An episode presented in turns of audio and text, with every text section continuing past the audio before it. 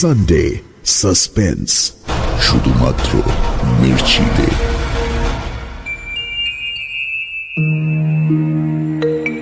বাংলা সাহিত্যের রোমাঞ্চকর কিছু গল্প দিয়ে সাজানো আমাদের এই বিশেষ নিবেদন সানডে সাসপেন্স আজ আপনার জন্য শরদিন্দু বন্দ্যোপাধ্যায়ের বোমকেশ কাহিনী, অর্থ মনর্থম শরদিন্দু বন্দ্যোপাধ্যায়, জন্ম তিরিশে মার্চ আঠেরোশো নিরানব্বই সালে, মৃত্যু উনিশশো সত্তর সালের বাইশে সেপ্টেম্বর। বাংলা সাহিত্যে তিনি ছিলেন এক বহুমুখী প্রতিভা। পাল্লা দিয়ে লিখেছেন একের পর এক সত্যান্বেষী ব্যোমকেশ বক্সির গল্প, চিত্রনাট্য, অজস্র ছোট গল্প এবং ঐতিহাসিক উপন্যাস। রচনাকাল হিসেবে বোমকেশ সিরিজের প্রথম গল্প পথের কাঁটা, তারপর সীমন্ত হীরা। পাঠকদের সুবিধার জন্য অবশ্য সত্যান্বেষীকেই বোমকেশের প্রথম গল্প বলে ধরা হয়। গল্প উপন্যাস মিলিয়ে শরদিন্দুবাবু বোমকেশকে নিয়ে মোট বত্রিশটি কাহিনী রচনা করেন। আমাদের আজকের গল্প অর্থ মনোর্থম আমরা নিয়েছি আনন্দ পাবলিশার্স থেকে প্রকাশিত শরদিন্দু অমনিবাস প্রথম খণ্ড থেকে। গল্পটি প্রথম প্রকাশিত হয় ছয়ই অঘ্রাণ উনিশশো তেত্রিশ সালে। এই গল্পে সত্যবতীর সঙ্গে বোমকেশের প্রথম আলাপ। প্রধান চরিত্রে বোমকেশ অজিত, বিধুবাবু এবং সত্যবতী। গল্প পাঠে এবং অজিতের ভূমিকায় দ্বীপ গল্পের সূত্রধার আমি, অগ্নি। বোমকেশ বক্সির চরিত্রে মীর। শুরু হচ্ছে অর্থ মনর্থম।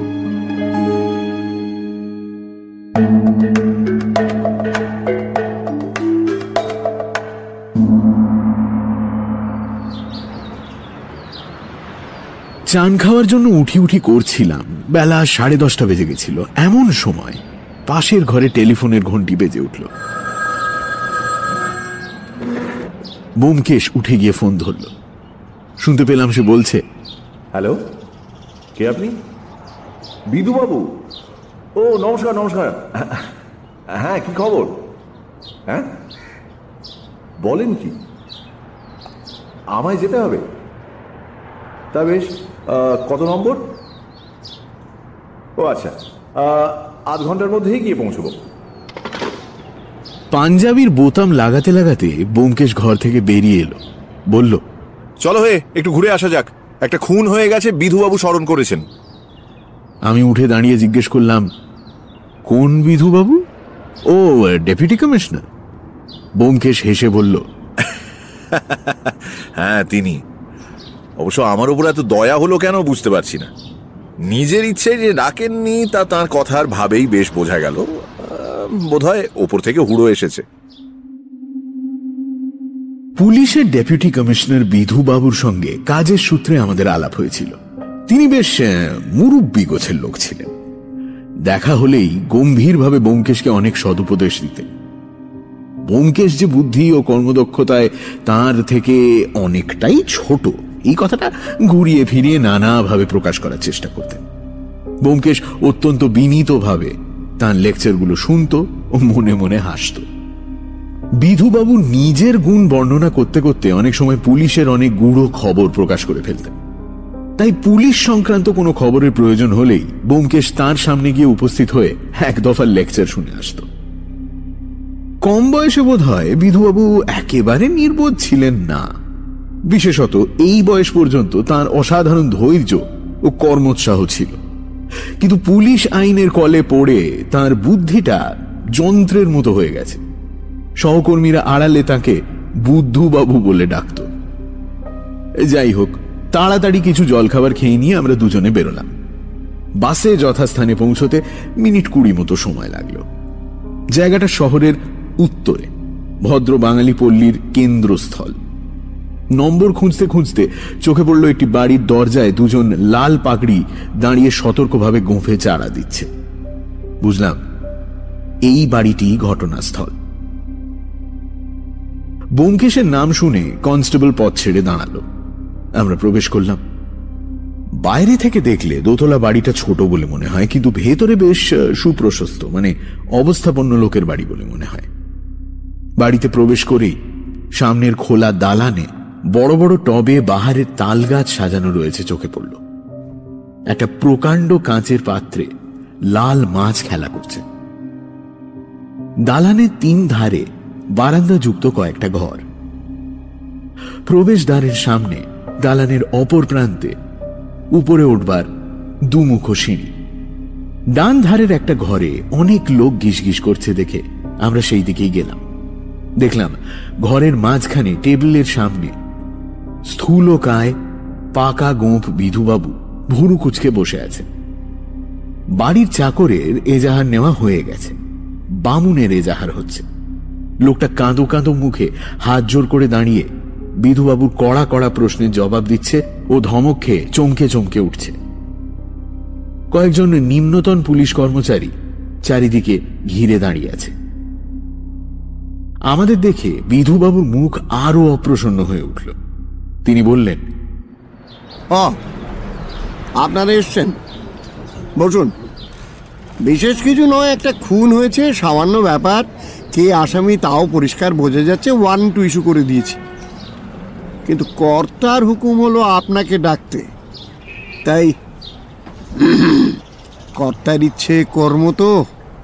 আপনিও দেখুন যদিও দেখবার কিছুই নেই। বোমকেশ বলল আপনি স্বয়ং যে কাজে রয়েছেন, তাতে আমার থাকা না থাকা সমান। যাই হোক, কমিশনার সাহেব যখন হুকুম দিয়েছেন, তখন আপনার সহকারী হিসেবে আমি না হয় থাকব, কিন্তু ব্যাপারটা কি বলুন তো, কে খুন হয়েছে? হ্যাঁ এই বাড়ির কর্তা করালিবাবু গত রাত্রে ঘুমন্ত অবস্থায় খুন হয়েছে মৃত্যুর ধরনটা একটু নতুন গোছে, তাই সাহেব একেবারে ঘাবড়ে গেছেন, বুঝলেন? আসলে ব্যাপারটা খুব সহজ। করালিবাবুর এক ভাগ্নে মতিলাল, সেই এই কাজ করেছে। আর করেই মশাই ফেরা রয়েছে। গোড়া থেকেই সমস্ত কথা না বললে আমার মতো লোকের বুঝে ওঠা সম্ভব নয়। বিধুবাবু দয়া করে একটু খোলসাভাবে বলবেন কি? একটু বসুন না বসুন। এই লোকটার এজাহারটা শেষ করে নি তারপর সব কথা মশাই আপনাকে বুঝিয়ে বলব। রান্নার বামুন তখনও দাঁড়িয়ে কাঁপছিল। বিধুবাবু তাকে প্রচণ্ড এক ধমক দিয়ে বললেন সাবধান। বুঝে সুঝে কথা বলবে। মিথ্যে কথা একটি বলেছ কি সঙ্গে সঙ্গে হাতে হাত করা। বুঝলে? আগে কাল রাত্রে তুমি মতিলাল বাবুকে কখন বাড়ি থেকে বেরিয়ে যেতে দেখেছিলে? আগে ঘড়ি তো দেখিনি ওই বোধ একটা কি দুটো হবে? ঠিক ঠিক করে বলো। একটা না দুটো? আগে বারোটা। আবার পাঁচ রকম কথা।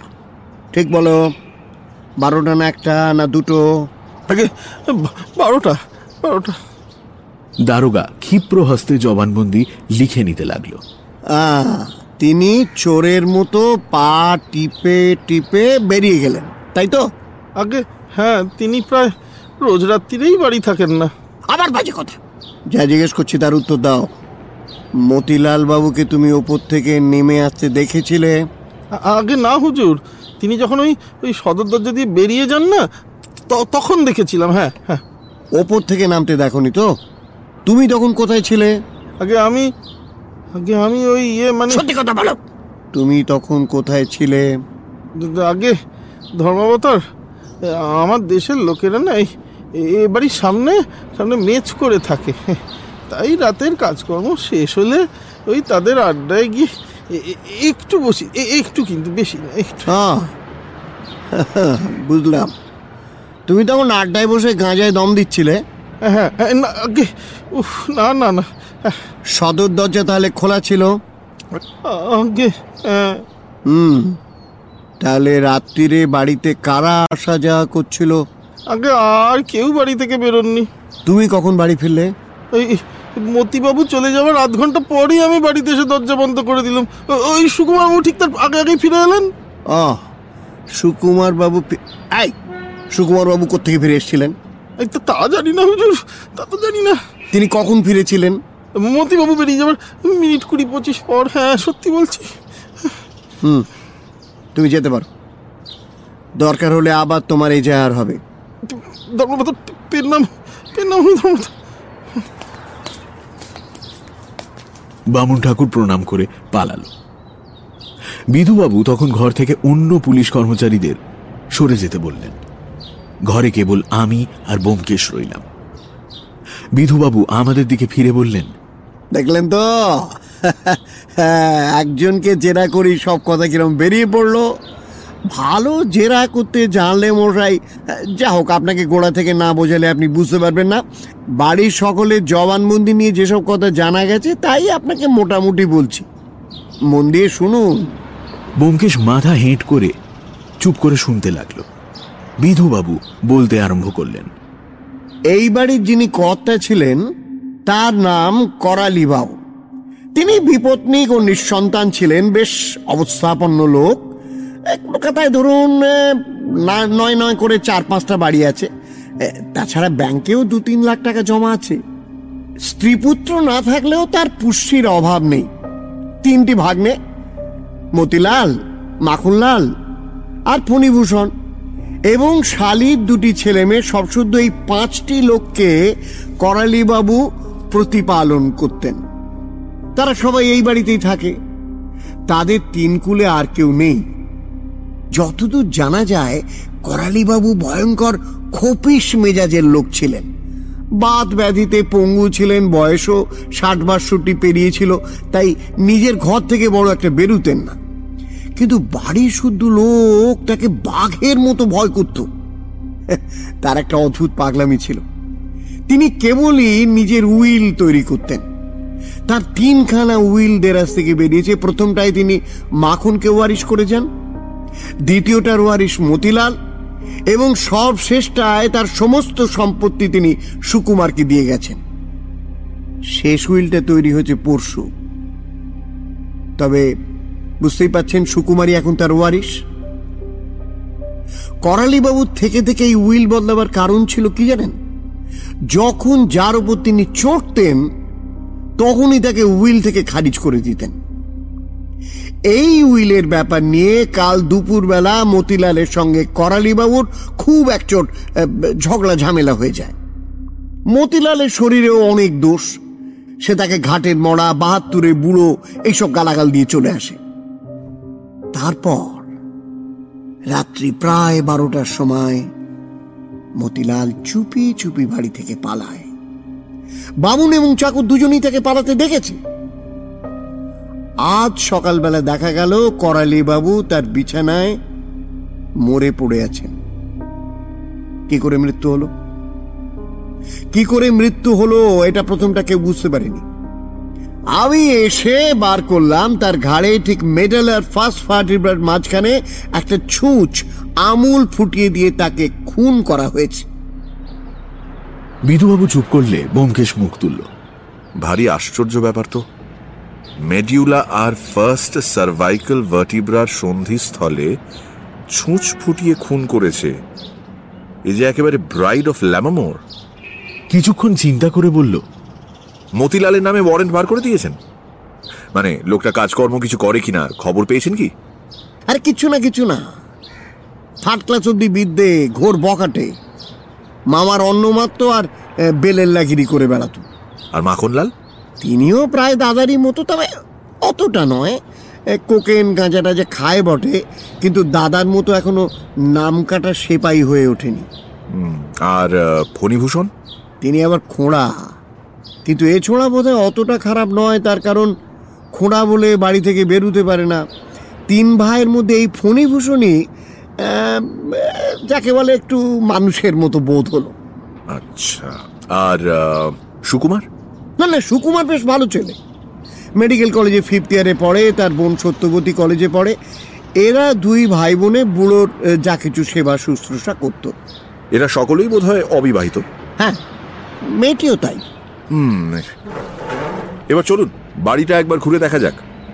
মৃতদেহ বোধ হয় এখনও সরানো হয়নি তাই না? না। একটু অপ্রসন্নভাবেই বিধুবাবু উঠে আগে আগে চললেন। আমরা তাকে অনুসরণ করলাম। ওপরে উঠবার সিঁড়ি বারান্দার দুদিক থেকে মাঝে চওড়া হয়ে দোতলায় পৌঁছেছে।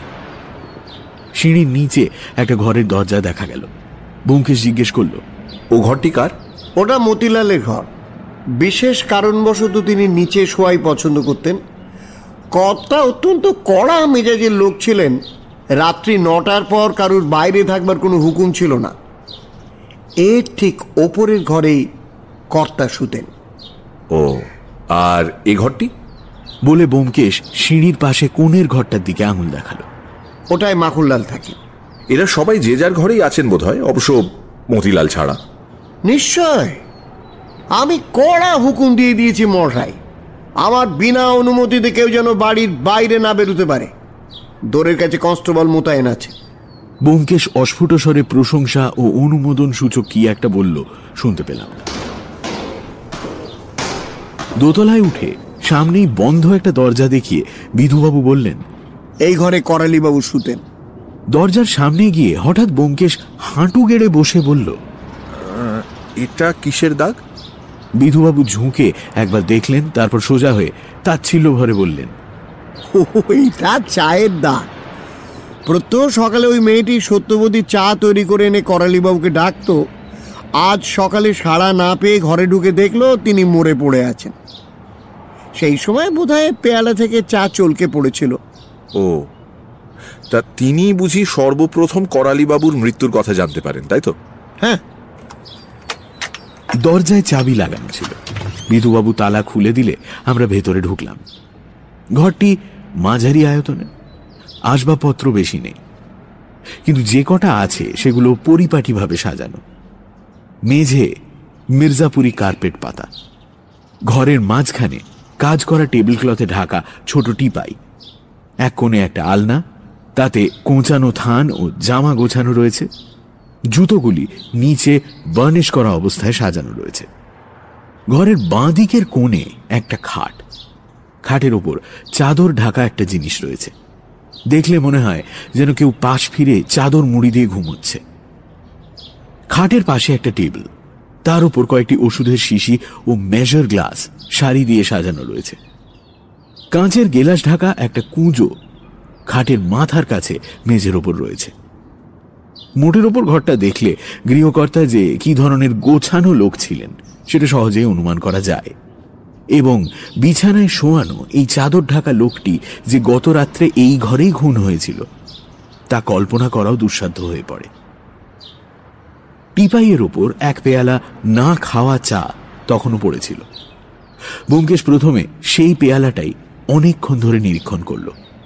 শেষে মৃদু স্বরে কতকটা নিজ মনেই বলল পেয়ালার অর্ধেক চা চলকে পিরিচে পড়েছে পেয়ালাটা অর্ধেক খালি পিরিচটা ভরা। কেন? বিধুবাবু অধীরভাবে মুখে একটা শব্দ করে বললেন আহা সে কথা তো আগেই বলেছি আপনাকে মেয়েটি শুনেছি কিন্তু কেন?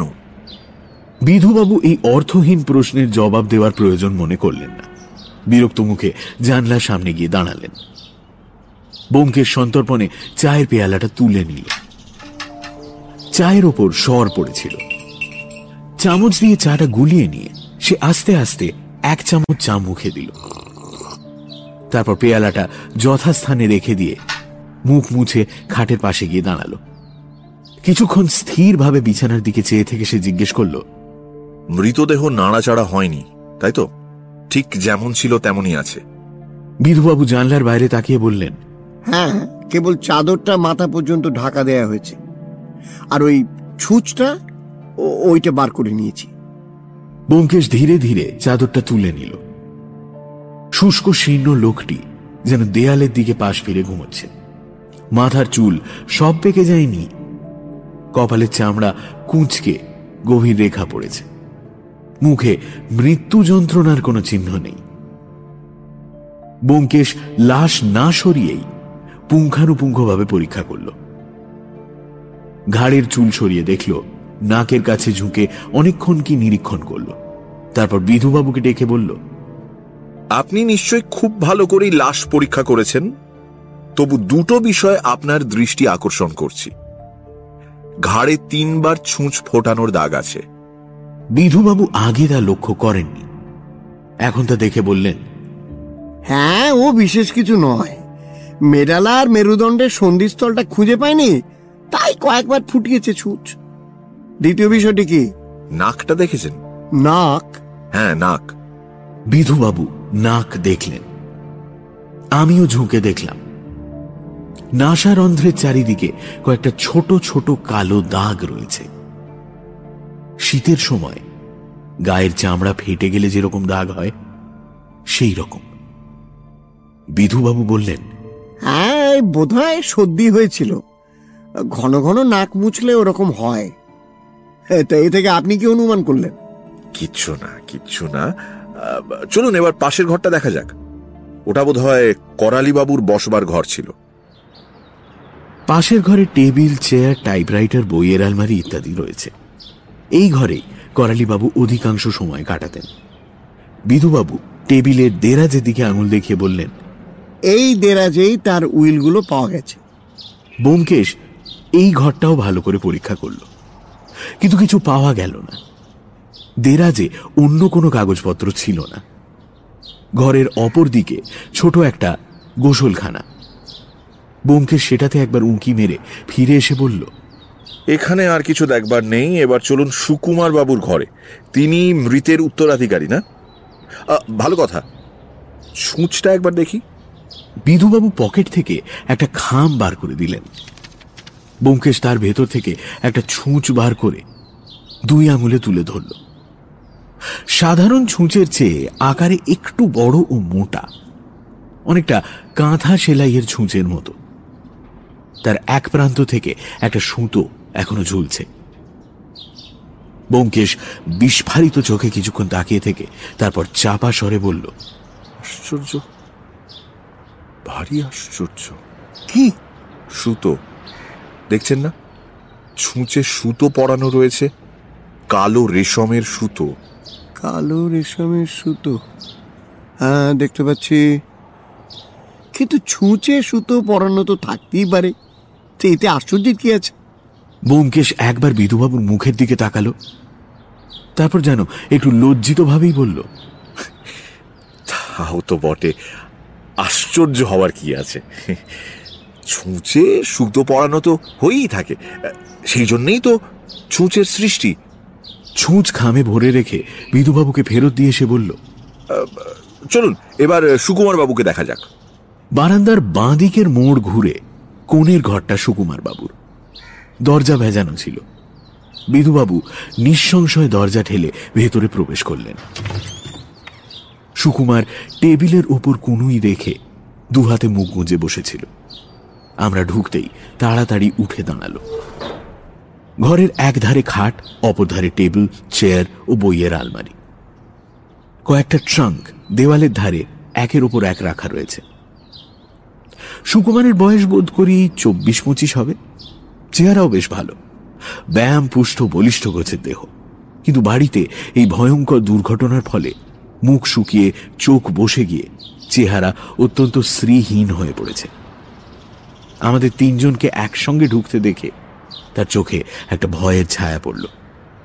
বিধুবাবু বললেন সুকন বাবু ইনি ব্যোমকেশ বক্সি। আপনার সঙ্গে কথা বলতে চান। সুকুমার গলা সাফ করে নিয়ে বলল বসুন। বোমকেশ টেবিলের সামনে বসল। একটা বই টেবিলের উপর রাখা ছিল। তুলে নিয়ে দেখল গ্রেজ অ্যানাটমি।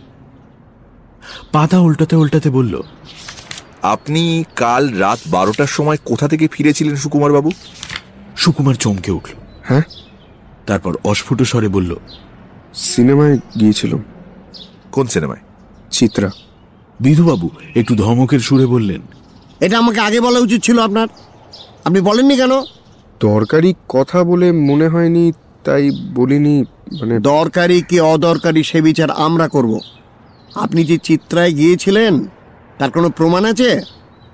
সুকুমার কিছুক্ষণ মাথা নিচু করে চিন্তা করল। তারপর আলনায় টাঙানো পাঞ্জাবির পকেট থেকে একটা রঙিন কাগজের টুকরো এনে দেখানো কাগজটা সিনেমার টিকিটের অর্ধাংশ। বিধুবাবু ভালো করে দেখে নোটবুকের মধ্যে রাখলেন। বোমকেশ বইয়ের পাতা উল্টাতে উল্টাতে বলল সন্ধ্যের শোতে না গিয়ে সাড়ে নটার শোতে গিয়েছিলেন এর কোনো কারণ ছিল কি? না কারণ এমন কিছু তো বেশি রাত্রি পর্যন্ত বাইরে থাকা করালিবাবু পছন্দ করেন না। এ কথা নিশ্চয় আপনার জানা ছিল? সুকুমার উত্তর দিতে পারল না। চুপ করে দাঁড়িয়ে রইল। হঠাৎ তার মুখের দিকে তাকিয়ে বোমকেশ জিজ্ঞেস করল করালিবাবুর সঙ্গে আপনার শেষ দেখা কখন হয়েছিল? সন্ধে পাঁচটার সময়। আপনি তার ঘরে গিয়েছিলেন। হ্যাঁ। কেন? সুকুমার জোর করে নিজের কণ্ঠস্বর সংযত করে ধীরে ধীরে বলল মেসমশাইকে উইল সম্বন্ধে কিছু বলতে গিয়েছিলাম। তিনি মতি দাদাকে বঞ্চিত করে আমার নামে সমস্ত সম্পত্তি উইল করেছিলেন। এই নিয়ে মতিদার সঙ্গে দুপুরবেলা তাঁর বচসা হয়।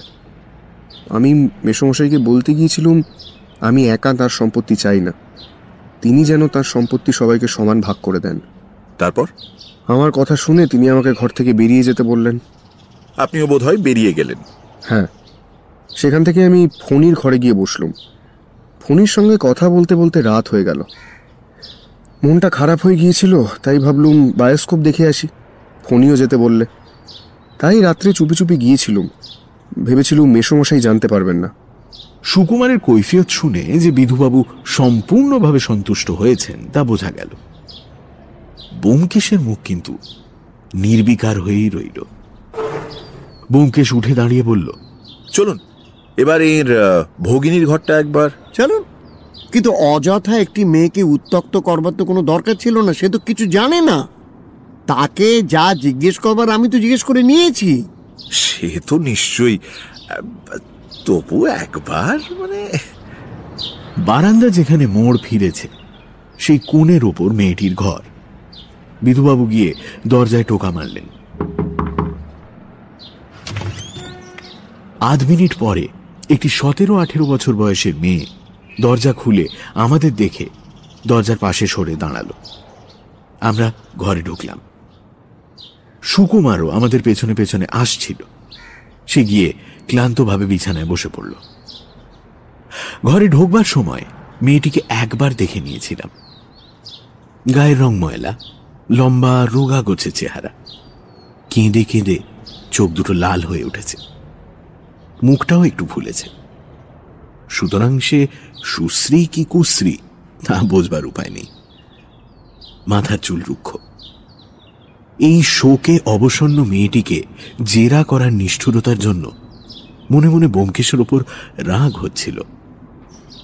কিন্তু তার কুণ্ঠার আড়ালে যে একটা দৃঢ় সংকল্পিত উদ্দেশ্য রয়েছে, তাও বুঝতে পারছিলাম বোমকেশ মেয়েটিকে একটি নমস্কার করে বিনীতভাবে বলল আপনাকে একটু কষ্ট দেব কিছু মনে করবেন না। এরকম একটা ভয়ানক দুর্ঘটনা যখন বাড়িতে হয়ে যায় তখন বোঝার ওপর শাকের আঁটির মতো পুলিশের ছোটখাটো উৎপাতও সহ্য করতে হয়। বিধুবাবু ফোঁস করে উঠলেন। পুলিশের নামে বদনাম দেবেন না। আপনি পুলিশ নন। বোমকেশ সেদিকে কর্ণপাত না করে বলল বেশি নয় দু একটা সাধারণ প্রশ্ন আপনাকে করব। বসুন না। বলে ঘরের একটি মাত্র চেয়ারের দিকে আঙুল দেখাল। মেয়েটি বিদ্বেষপূর্ণ দৃষ্টিতে একবার বোমকেশের দিকে তাকালো। তারপর চাপা ভাঙা গলায় বলল আপনি কি জানতে চান বলুন? আমি দাঁড়িয়েই জবাব দিচ্ছি। বসবেন না? আচ্ছা আমি তাহলে বসি। চেয়ারে বসে ব্যোমকেশ একবার ঘরের চারদিকে তাকিয়ে নিল। এই ঘরটাও সুকুমারের ঘরের মতোই অত্যন্ত সাদাসিদে। আসবাবের বাহুল্য নেই। খাট টেবিল চেয়ার বইয়ের আলমারি বাড়তির মধ্যে একটা দেরাজ যুক্ত ড্রেসিং টেবিল।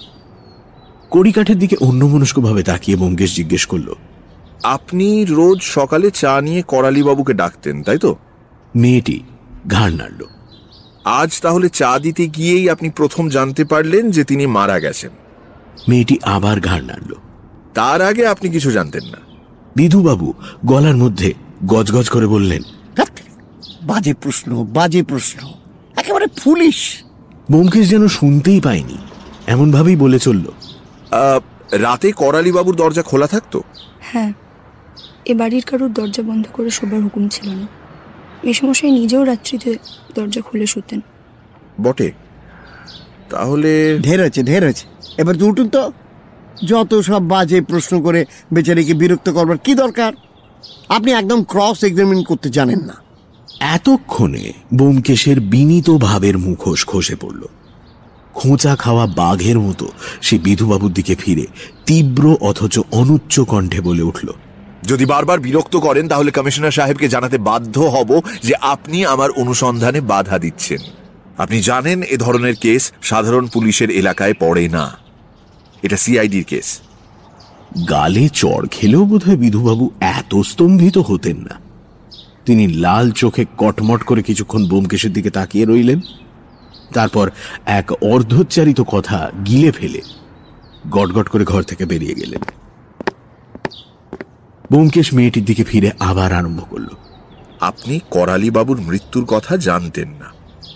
ভেবে দেখুন। ভেবে দেখেছি। জানতুম না। মেয়েটির গলার আওয়াজে একটু জেদের আভাস পাওয়া গেল। ব্যোমকেশ কিছুক্ষণ ভুরু কুচকে চুপ করে রইল। তারপর বলল যাক এখন আরেকটা কথা বলুন তো।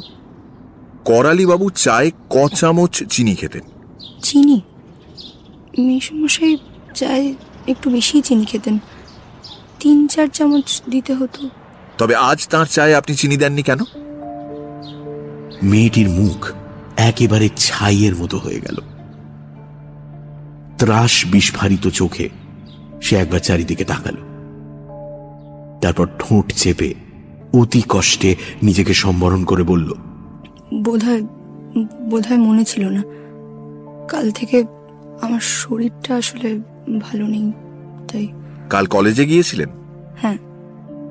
অলসভাবে চেয়ার ছেড়ে উঠে ব্যোমকেশ ধীরে ধীরে বলল সব কথা খুলে বললে আমাদের অনেক সুবিধে হয়। আপনাদেরও হয়তো সুবিধে হতে পারে। মেয়েটি ঠোঁট টিপে দাঁড়িয়ে রইল। উত্তর দিল না। ব্যোমকেশ আবার বলল আমাকে সব কথা বলবেন কি? আমি আর কিছু জানি না। ব্যোমকেশ একটা নিঃশ্বাস ফেলল। এতক্ষণ সে টেবিলের ওপর রাখা একটা সেলাইয়ের বাক্সের দিকে তাকিয়ে কথা বলছিল। এবার টেবিলের কাছে গিয়ে দাঁড়াল। বাক্সটার দিকে আঙুল দেখিয়ে বলল এটা আপনার বোধ হয় হ্যাঁ। বাক্সটা ব্যোমকেশ খুলল। বাক্সের মধ্যে একটি অসমাপ্ত টেবিল ক্লথ ও নানান রঙের রেশমি সুতো তাল পাকানো ছিল। সুতোর তালটা তুলে নিয়ে ব্যোমকেশ নিজের মনেই বলতে লাগল লাল বেগুনি নীল কালো হুম কালো। ছুঁচ কই? ছুঁচ? হ্যাঁ ছুঁচ। ছুঁচ দিয়েই সেলাই করেন নিশ্চয়ই সেই ছুঁচ কোথায়? মেয়েটি কি বলতে গেল কিন্তু বলতে পারল না। হঠাৎ ফিরে দাদা দাদা। বলে ছুটে গিয়ে সুকুমার যেখানে বসেছিল সেখানে তার কোলের ওপর মাথা রেখে কাঁদতে লাগল। চাপা কান্নার আবেগে তার সমস্ত দেহ কেঁপে উঠতে লাগল। সুকুমার বিউহলের মতো তার মুখটা তুলবার চেষ্টা করতে করতে বলতে লাগল সত্য? সত্য? সত্য? সত্য? সত্যবতী মুখ তুলল না। কাঁদতেই থাকল ব্যোমকেশ তার কাছে গিয়ে খুব নরম সুরে বলল ভালো করলেন না। আমাকে বলতে পারতেন। আমি পুলিশ নই শুনেছেন তো? বললে হয়তো আপনাদের সুবিধে হতো। চলো অজিত। ঘর থেকে বেরিয়ে এসে ব্যোমকেশ সন্তর্পণে দরজা ভেজিয়ে দিল। কিছুক্ষণ ভুরু কুচকে দাঁড়িয়ে থেকে হঠাৎ মুখ তুলে বলল এবার? হ্যাঁ ফণি বাবু চলো বোধহয় ওদিকের ঘরটা তাঁর করালিবাবুর ঘর পার করে বারান্দার অপর প্রান্তের মোড় ঘুরে পাশেই একটা দরজা পড়ে। ব্যোমকেশ সেই দরজায় টোকা মারল। একটা কুড়ি বাইশ বছরের ছোকরা দরজা খুলে দিল। ব্যোমকেশ জিজ্ঞেস করল আপনি ফণি বাবু হ্যাঁ। হ্যাঁ আসুন আসুন। ফণির চেহারা দেখেই মনে হয় তার শরীরে কোথাও একটা অসঙ্গতি আছে কিন্তু চট করে ধরা যায় না। তার দেহ বেশ পুষ্ট কিন্তু মুখখানা হাড় বের করা।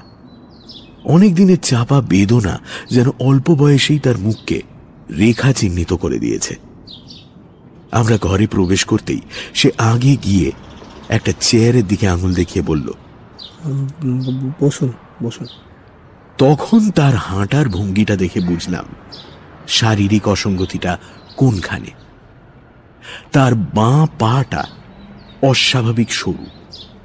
চলিত কথায় যাকে ছিনে পড়া বলে তাই। ফলে হাঁটবার সময় সে বেশ খানিকটা খুঁড়িয়ে চলে। আমি বিছানার একপাশে বসলাম। ফণি আমার পাশে বসল। ব্যোমকেশ প্রথমটা যেন কি বলবে ভেবে পেল না। শেষে একটু ইতস্তত করে বলল এই ব্যাপারে পুলিশ আপনার দাদা মতিলাল বাবুকে সন্দেহ করে। আপনি জানেন বোধ হয় সে জানি। কিন্তু আমিও জোর করে বলতে পারি যে দাদা নির্দোষ। দাদা ভয়ানক রাগী আর ঝগড়াটে কিন্তু সে মামাকে খুন করবে এ আমি বিশ্বাস করতে পারি না। বিষয় আশয় থেকে বঞ্চিত হবার রাগে তিনি এ কাজ করতে পারেন নাকি? সে অজুহাত শুধু দাদার নয় আমাদের তিন ভাইয়েরই আছে। তবে শুধু দাদাকেই সন্দেহ করবেন কেন হ্যাঁ? আপনি যা জানেন সব কথাই বোধ হয় পুলিশকে বলেছেন তবু দু একটা কথা একটু জানতে চাই। মানে? আপনি আপনি কি পুলিশের লোক নন?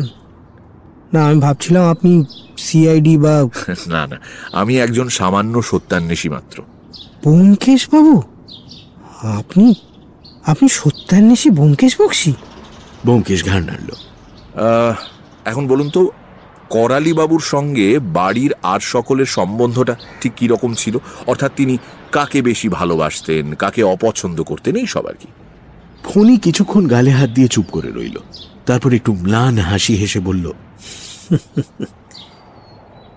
দেখুন ব্যোমকেশ বাবু আমি খোড়া মানুষ। ভগবান আমাকে মেরেছেন। তাই আমি ছেলেবেলা থেকে কারোর সঙ্গে ভালো করে মিশতে পারি না। এই ঘর আর এই এই বইগুলো এরাই আমার জীবনের সঙ্গী। এই যে দেখছেন, এই এই শেলফে বইগুলোই আমার সব। মামা যে আমাদের মধ্যে কাকে বেশি ভালোবাসতেন, তা নির্ভুলভাবে বলা আমার পক্ষে সম্ভব নয়। তিনি না বড় তিরিক্ষি মেজাজের লোক ছিলেন। তার মনের ভাব মুখের কথায় প্রকাশ পেত না। তবে আঁচে আন্দাজে যতদূর বোঝা যায়, সত্যবতীকেই হ্যাঁ হ্যাঁ। সত্যকেই মনে মনে ভালোবাসতেন। আর আপনাকে? আমাকে? আমি খোঁড়া অকর্মণ্য বলে হয়তো ভেতরে ভেতরে একটু দয়া করতেন। কিন্তু তার চেয়ে বেশি কিছু দেখুন দেখুন আমি না মৃতের অমর্যাদা করছি না। বিশেষত তিনি আমাদের অন্নদাতা। তিনি আশ্রয় না দিলে আমি তো না খেতে পেয়ে মরে যেতাম। কিন্তু কি বলুন তো? মামার শরীরে প্রকৃত ভালোবাসা বোধহয় ছিল না। তিনি সুকুমার বাবুকে সব সম্পত্তি দিয়ে গেছেন জানেন বোধ হয় শুনেছি সুকুমারদা হলো সব দিক থেকেই একেবারে যোগ্য লোক। কিন্তু ও থেকে মামার মনের ভাব কিছু বোঝা যায় না। তিনি আশ্চর্য খেয়ালি লোক ছিলেন। যখনই কারোর উপর রাগ হতো তখনই টপাটপ টাইপ করে উইল বদলে ফেলতেন।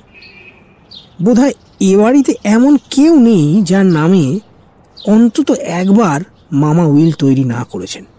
শেষ উইল যখন সুকুমার বাবুর নামে তখন তিনি সম্পত্তি পাবেন। আইনে কি তাই বলে? আমি কিন্তু ঠিক জানি না। আইনে তো তাই বলে। এই অবস্থায় আপনি কি করবেন? কিছু ঠিক করেছেন কি? ফণি চুলের মধ্যে একবার আঙুল চালিয়ে জানলার বাইরে তাকিয়ে বলল কি করব? কোথায় যাব? কিছুই জানি না। লেখাপড়াটা তো শিখিনি। তাই উপার্জন করবার যোগ্যতাটাও নেই। সুকুমারদা যদি আশ্রয় দেয় তবে তার আশ্রয়ই থাকব। না হয় রাস্তায় গিয়ে দাঁড়াতে হবে বাবু রাস্তায় তার চোখের কোলে জল এসে পড়েছে দেখে আমি তাড়াতাড়ি অন্যদিকে মুখ ফিরিয়ে নিলাম। বোমকেশ অন্য মনস্কভাবে বলল সুকুমার বাবু কাল রাত্রি বারোটার সময় বাড়ি ফিরেছেন। হ্যাঁ? রাত্রি বারোটার সময়? ও হ্যাঁ তি- তিনি বায়োস্কোপ দেখতে গিয়েছিলেন। করালি বাবুকে কটার সময় খুন করা হয়েছে আপনি আন্দাজে বলতে পারবেন? মানে কোনো রকম শব্দ টব্দ শুনেছিলেন কি? না কিছু না। ওই হয়তো শেষ রাতে। তিনি রাত বারোটায় খুন হয়েছেন। বোমকেশ উঠে পড়ল। ঘড়ি দেখে বলল ও আড়াইটে বেজে গেছে। আর না চলো হে অজিত। বেশ খিদে পেয়ে গেছে। আহ, আপনাদেরও তো এখনও খাওয়া দাওয়া কিছু হয়নি নাকি? আসি আজ। নমস্কার। এমন সময় নিচে একটা গন্ডগোল শোনা গেল। পরক্ষণেই আমাদের ঘরের দরজা সজোরে ঠেলে একজন লোক উত্তেজিতভাবে বলতে বলতে ঢুকলো। উনি দাদাকে অ্যারেস্ট করে এনেছে। দাদা আমাদের দেখেই সে থেমে গেল। ব্যোমকেশ বলল আপনি মাখন বাবু মাখন ভয়ে কুঁচকে গেল। আমি? আমি কিছু জানি না। আমি কিছু জানি না। বলে সবেকে ঘর ছেড়ে পালালো।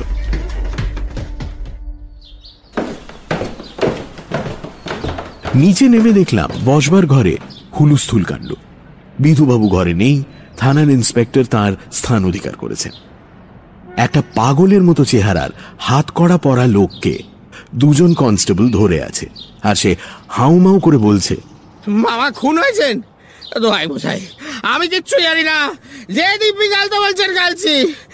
আমি মাতাল দাতাল লোক, ডালিমের বাড়িতে রাত কাটিয়েছি। ডালিম সাক্ষী আছে। ডালিম! ইন্সপেক্টর বাবুটি সত্যি সত্যি কাজের লোক। এতক্ষণ নিষ্পৃহভাবে বসেছিলেন। আমাদের দেখে বললেন আসুন ব্যোমকেশ বাবু ইনি মতিলাল বিধুবাবুর আসামি। যদি কিছু জিজ্ঞেস করতে চান করতে পারেন। একে কোথায় গ্রেপ্তার করা হলো? যে সাব ইন্সপেক্টর গ্রেপ্তার করেছিল সে বলল আগে হাড়কাটা গলির এক স্ত্রীলোকের বাড়িতে। মতিলাল আবার বলতে আরম্ভ করল ডা- ডালিমের বাড়িতে ঘুমোচ্ছিলাম। কোন শালা মিছে কথা বলে আহা, আমি আমি আমি কিছু জানি না আমি মামাকে খুন করিনি। আপনি তো ভোর না হতেই বাড়ি ফিরে আসেন আজ ফেরেননি কেন? কেন? কেন? আমি আমি মদ খেয়েছিলাম। দু বোতল উইস্কিটে দু দু দু বোতল উইস্কি টেনেছিলাম আমি। ঘুম পাইনি আমার। বোমকেশ ইন্সপেক্টর বাবুর দিকে চেয়ে ঘাড় নাড়ল। তিনি বললেন নিয়ে যাও হাজতে রাখবে। আহ আমাকে ছেড়ে আমাকে ছেড়ে দিন আমি আমি মতিলাল চিৎকার করতে করতে স্থানান্তরিত হলো।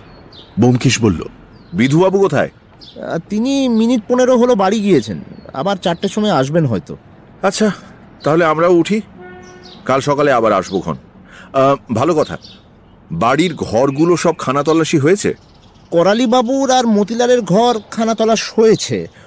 অন্য ঘরগুলো খানা তল্লাশ করা বিধুবাবু দরকার মনে করেননি। তা মতিলালের ঘর থেকে কিছু পাওয়া গেছে? না কিছুই না। উইলগুলো দেখা হলো না। সেগুলো বোধ হয় বিধুবাবু সিল করে রেখে গেছেন। থাক কাল দেখলেই হবে। আচ্ছা চললুম। ইতিমধ্যে যদি নতুন কিছু জানতে পারেন খবর দেবেন। রাত্রে করালিবাবুর বাড়ির একটা নকশা তৈরি করে বোমকেশ আমাকে দেখিয়ে বলল করালিবাবুর ঘরের নিচে মতিলালের ঘর। মাখনের ঘর তার পাশে। ফণির ঘরের নিচে বৈঠকখানা ঘর অর্থাৎ যেখানে পুলিশ আড্ডা গেড়েছে। সত্যবতীর ঘরের নিচে রান্নাঘর আর সুকুমারের ঘরের নিচের ঘরে চাকর বামুন শোয়। এই প্ল্যান কি হবে? কিছু না। কিছু না। বলে বোমকেশ নকশাটা মন দিয়ে দেখতে লাগল। আমি বললাম তোমার কীরকম মনে হচ্ছে? মতিলাল বোধহয় খুন করেনি। না? না। সে বিষয়ে তুমি নিশ্চিন্ত থাকতে পারো। হুম। তবে কে বলো তো? সেইটে বলাই শক্ত মতিলালকে বাদ দিলে চারজন বাকি থেকে যায় ফণি মাখন সুকুমার আর সত্যবতী। এদের মধ্যে যে কেউ খুন করতে পারে। সকলের স্বার্থ প্রায় সমান। সত্যবতীও? নয় কেন? কিন্তু মেয়ে মানুষ হয়ে? মেয়ে মানুষ যাকে ভালোবাসে তার জন্য করতে পারে না এমন কোনো কাজ নেই অজিত। কিন্তু তার স্বার্থ কি? করালি বাবুর শেষ উইলে তার ভাই তো সব পেয়েছে। বুঝলে না? যে লোক ঘন্টায় ঘন্টায় মত বদলায় তাকে খুন করলে তার আর মত বদলাবার অবকাশ থাকে না। স্তম্ভিত হয়ে গেলাম। এইভাবে তো কখনো ব্যাপারটা ভেবে দেখিনি। বললাম "এ, তবে কি তোমার মনে হয় সত্যবতী? আমি তো বলিনি। সুকুমার হতে পারে সম্পূর্ণ বাইরের লোকও হতে পারে কিন্তু সত্যবতী মেয়েটি সাধারণ মেয়ে নয়। খানিক্ষণ চুপ করে ভাবতে লাগলাম। গত কয়েক ঘণ্টার মধ্যে এত রকমের খাপ ছাড়া ও পরস্পর বিরোধী মাল মশলা আমাদের হস্তগত হয়েছে যে তার ভেতর থেকে সুসংলগ্ন একটা কিছু বেছে বার করা প্রায় অসম্ভবই হয়ে পড়েছিল। ব্যাপারটা এতই জটিল যে ভাবতে গেলে আরও জট পাকিয়ে যায়। শেষে জিজ্ঞেস করলাম আচ্ছা মৃতদেহ দেখে তুমি কি বুঝলে? এই বুঝলাম যে হত্যা করবার আগে হত্যাকারী করালি বাবুকে ক্লোরোফর্ম দিয়েছিল। কি করে বুঝলে? তার ঘাড়ে হত্যাকারী তিনবার ছুঁচ ফুটিয়েছিল। ক্লোরোফর্ম না দিলে তিনি জেগে উঠতেন তার নাকে ছোট ছোট দাগ দেখেছিলে মনে আছে? সেগুলো ক্লোরোফর্মের চিহ্ন। তিনবার ছুঁচ ফোটাবার মানে? মানে প্রথম দুবার মর্মস্থানটা খুঁজে পাইনি। কিন্তু সেটা তেমন জরুরি কথা নয়। জরুরি কথা হচ্ছে এই যে ছুঁচটা বিধিয়ে রেখে গেল কেন? কাজ হয়ে গেলে বার করে নিয়ে চলে গেলেই তো আর কোনো প্রমাণ থাকতো না। হয়তো তাড়াতাড়ি তো ভুলে গেছে। কিন্তু আর একটা কথা রাত বারোটার সময় যে খুন হয়েছে তুমি সেটা বুঝলে কি করে? ওটা আমার অনুমান। কিন্তু সত্যবতী যদি কখনো সত্যি কথা বলে দেখবে আমার অনুমানটা ঠিক। ডাক্তারের রিপোর্ট থেকেও জানা যাবে। কিছুক্ষণ ওপর দিকে তাকিয়ে বসে থেকে ব্যোমকেশ বলল সুকুমারের টেবিলের ওপর একখানা বই রাখা ছিল গ্রেজ অ্যানাটমি। সারা বইয়ের মধ্যে কেবল একটা পাতায় কয়েক লাইন লাল পেন্সিল দিয়ে দাগ দেওয়া ছিল। কি লাইন? ম্যাডিউলা এবং প্রথম কশেরুর সন্ধিস্থলে যদি ছুঁচ বিধিয়ে দেওয়া যায় তাহলে তৎক্ষণাৎ মৃত্যু হবে। আমি লাফিয়ে উঠলাম। বলো কি? তাহলে তো কিন্তু আশ্চর্য। লাল পেন্সিলটা সুকুমারের টেবিলে কিন্তু দেখলাম না। বলে হঠাৎ উঠে চিন্তিত মুখে ঘরময় পায়াচারি করতে লাগল। আমার মনের মধ্যে অনেকগুলো প্রশ্ন গজগজ করছিল। কিন্তু বোমকেশের চিন্তা সূত্র ছিন্ন করতে আমার ভরসা হলো না। জানতাম এই সময় প্রশ্ন করলে সে খেঁকিয়ে উঠবে। রাতে শোয়ার সময় সে জিজ্ঞেস করল তুমি তো একজন সাহিত্যিক। বলো দেখি থিম্বলের বাংলা কি? T H I M B L E thimble? এর বাংলা কি? থিম্বল? যা ওই দর্জিরা আঙুলে পরে সেলাই করার সময়। হ্যাঁ হ্যাঁ থিম্বল। আহ, অঙ্গুলি ত্রাণ হতে পারে কিংবা সূচিবর্ম। ওসব চালাকি চলবে না খাঁটি বাংলা প্রতিশব্দ বলো। স্বীকার করতেই হলো বাংলা প্রতিশব্দ নেই। অন্তত আমার জানা নেই। জিজ্ঞেস করলাম তুমি জানো? জানলে আর জিজ্ঞেস করব তোমাকে। ব্যোমকেশ আর কথা বলল না। আমিও বাংলা ভাষার অশেষ দৈন্যের কথা চিন্তা করতে করতে কখন ঘুমিয়ে পড়েছিলাম। পরদিন সকালে উঠে দেখি ব্যোমকেশ বেরিয়ে গেছে। একটু রাগ হলো, কিন্তু বুঝলাম আমাকে না নিয়ে যাওয়ার কোনো মতলব আছে। হয়তো আমি গেলে অসুবিধে হতো। যখন ফিরল, তখন বেলা প্রায় এগারোটা। জামা খুলে পাখাটা চালিয়ে দিয়ে সিগারেট ধরালো। জিজ্ঞেস করলাম, কি হলো? সে এক পেট ধোঁয়া টেনে আস্তে আস্তে ছাড়তে ছাড়তে বলল, উইলগুলো দেখা হলো। উম, উইলের সাক্ষী বাড়ির বামন আর চাকর। তাদের টিপসই রয়েছে। আর? বাড়ির অন্য ঘরগুলো ভালো করে খানা তল্লাশ করতে বললুম কিন্তু বিধুবাবু গোঁ ধরেছেন আমি যা বলব তার উল্টো কাজটাই করবেন। শেষ পর্যন্ত ভয় দেখিয়ে এলাম যদি খানা তল্লাশ না করেন কমিশনার সাহেবকে নালিশ করব। তারপর? তারপর আর কি। তিনি এখনও মতিলালকে কামড়ে পড়ে আছেন। কিছুক্ষণ চুপ করে থেকে বলল মেয়েটা ভয়ানক শক্ত।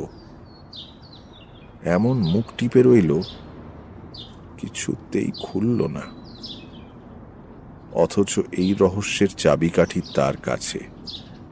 যা হোক দেখা যাক। বিধুবাবু যদি শেষ পর্যন্ত খানা তল্লাশ করা মনস্থ করেন হয়তো কিছু পাওয়া যেতে পারে। কি পাওয়া যাবে মনে হয়? কে বলতে পারে? সামান্য জিনিস।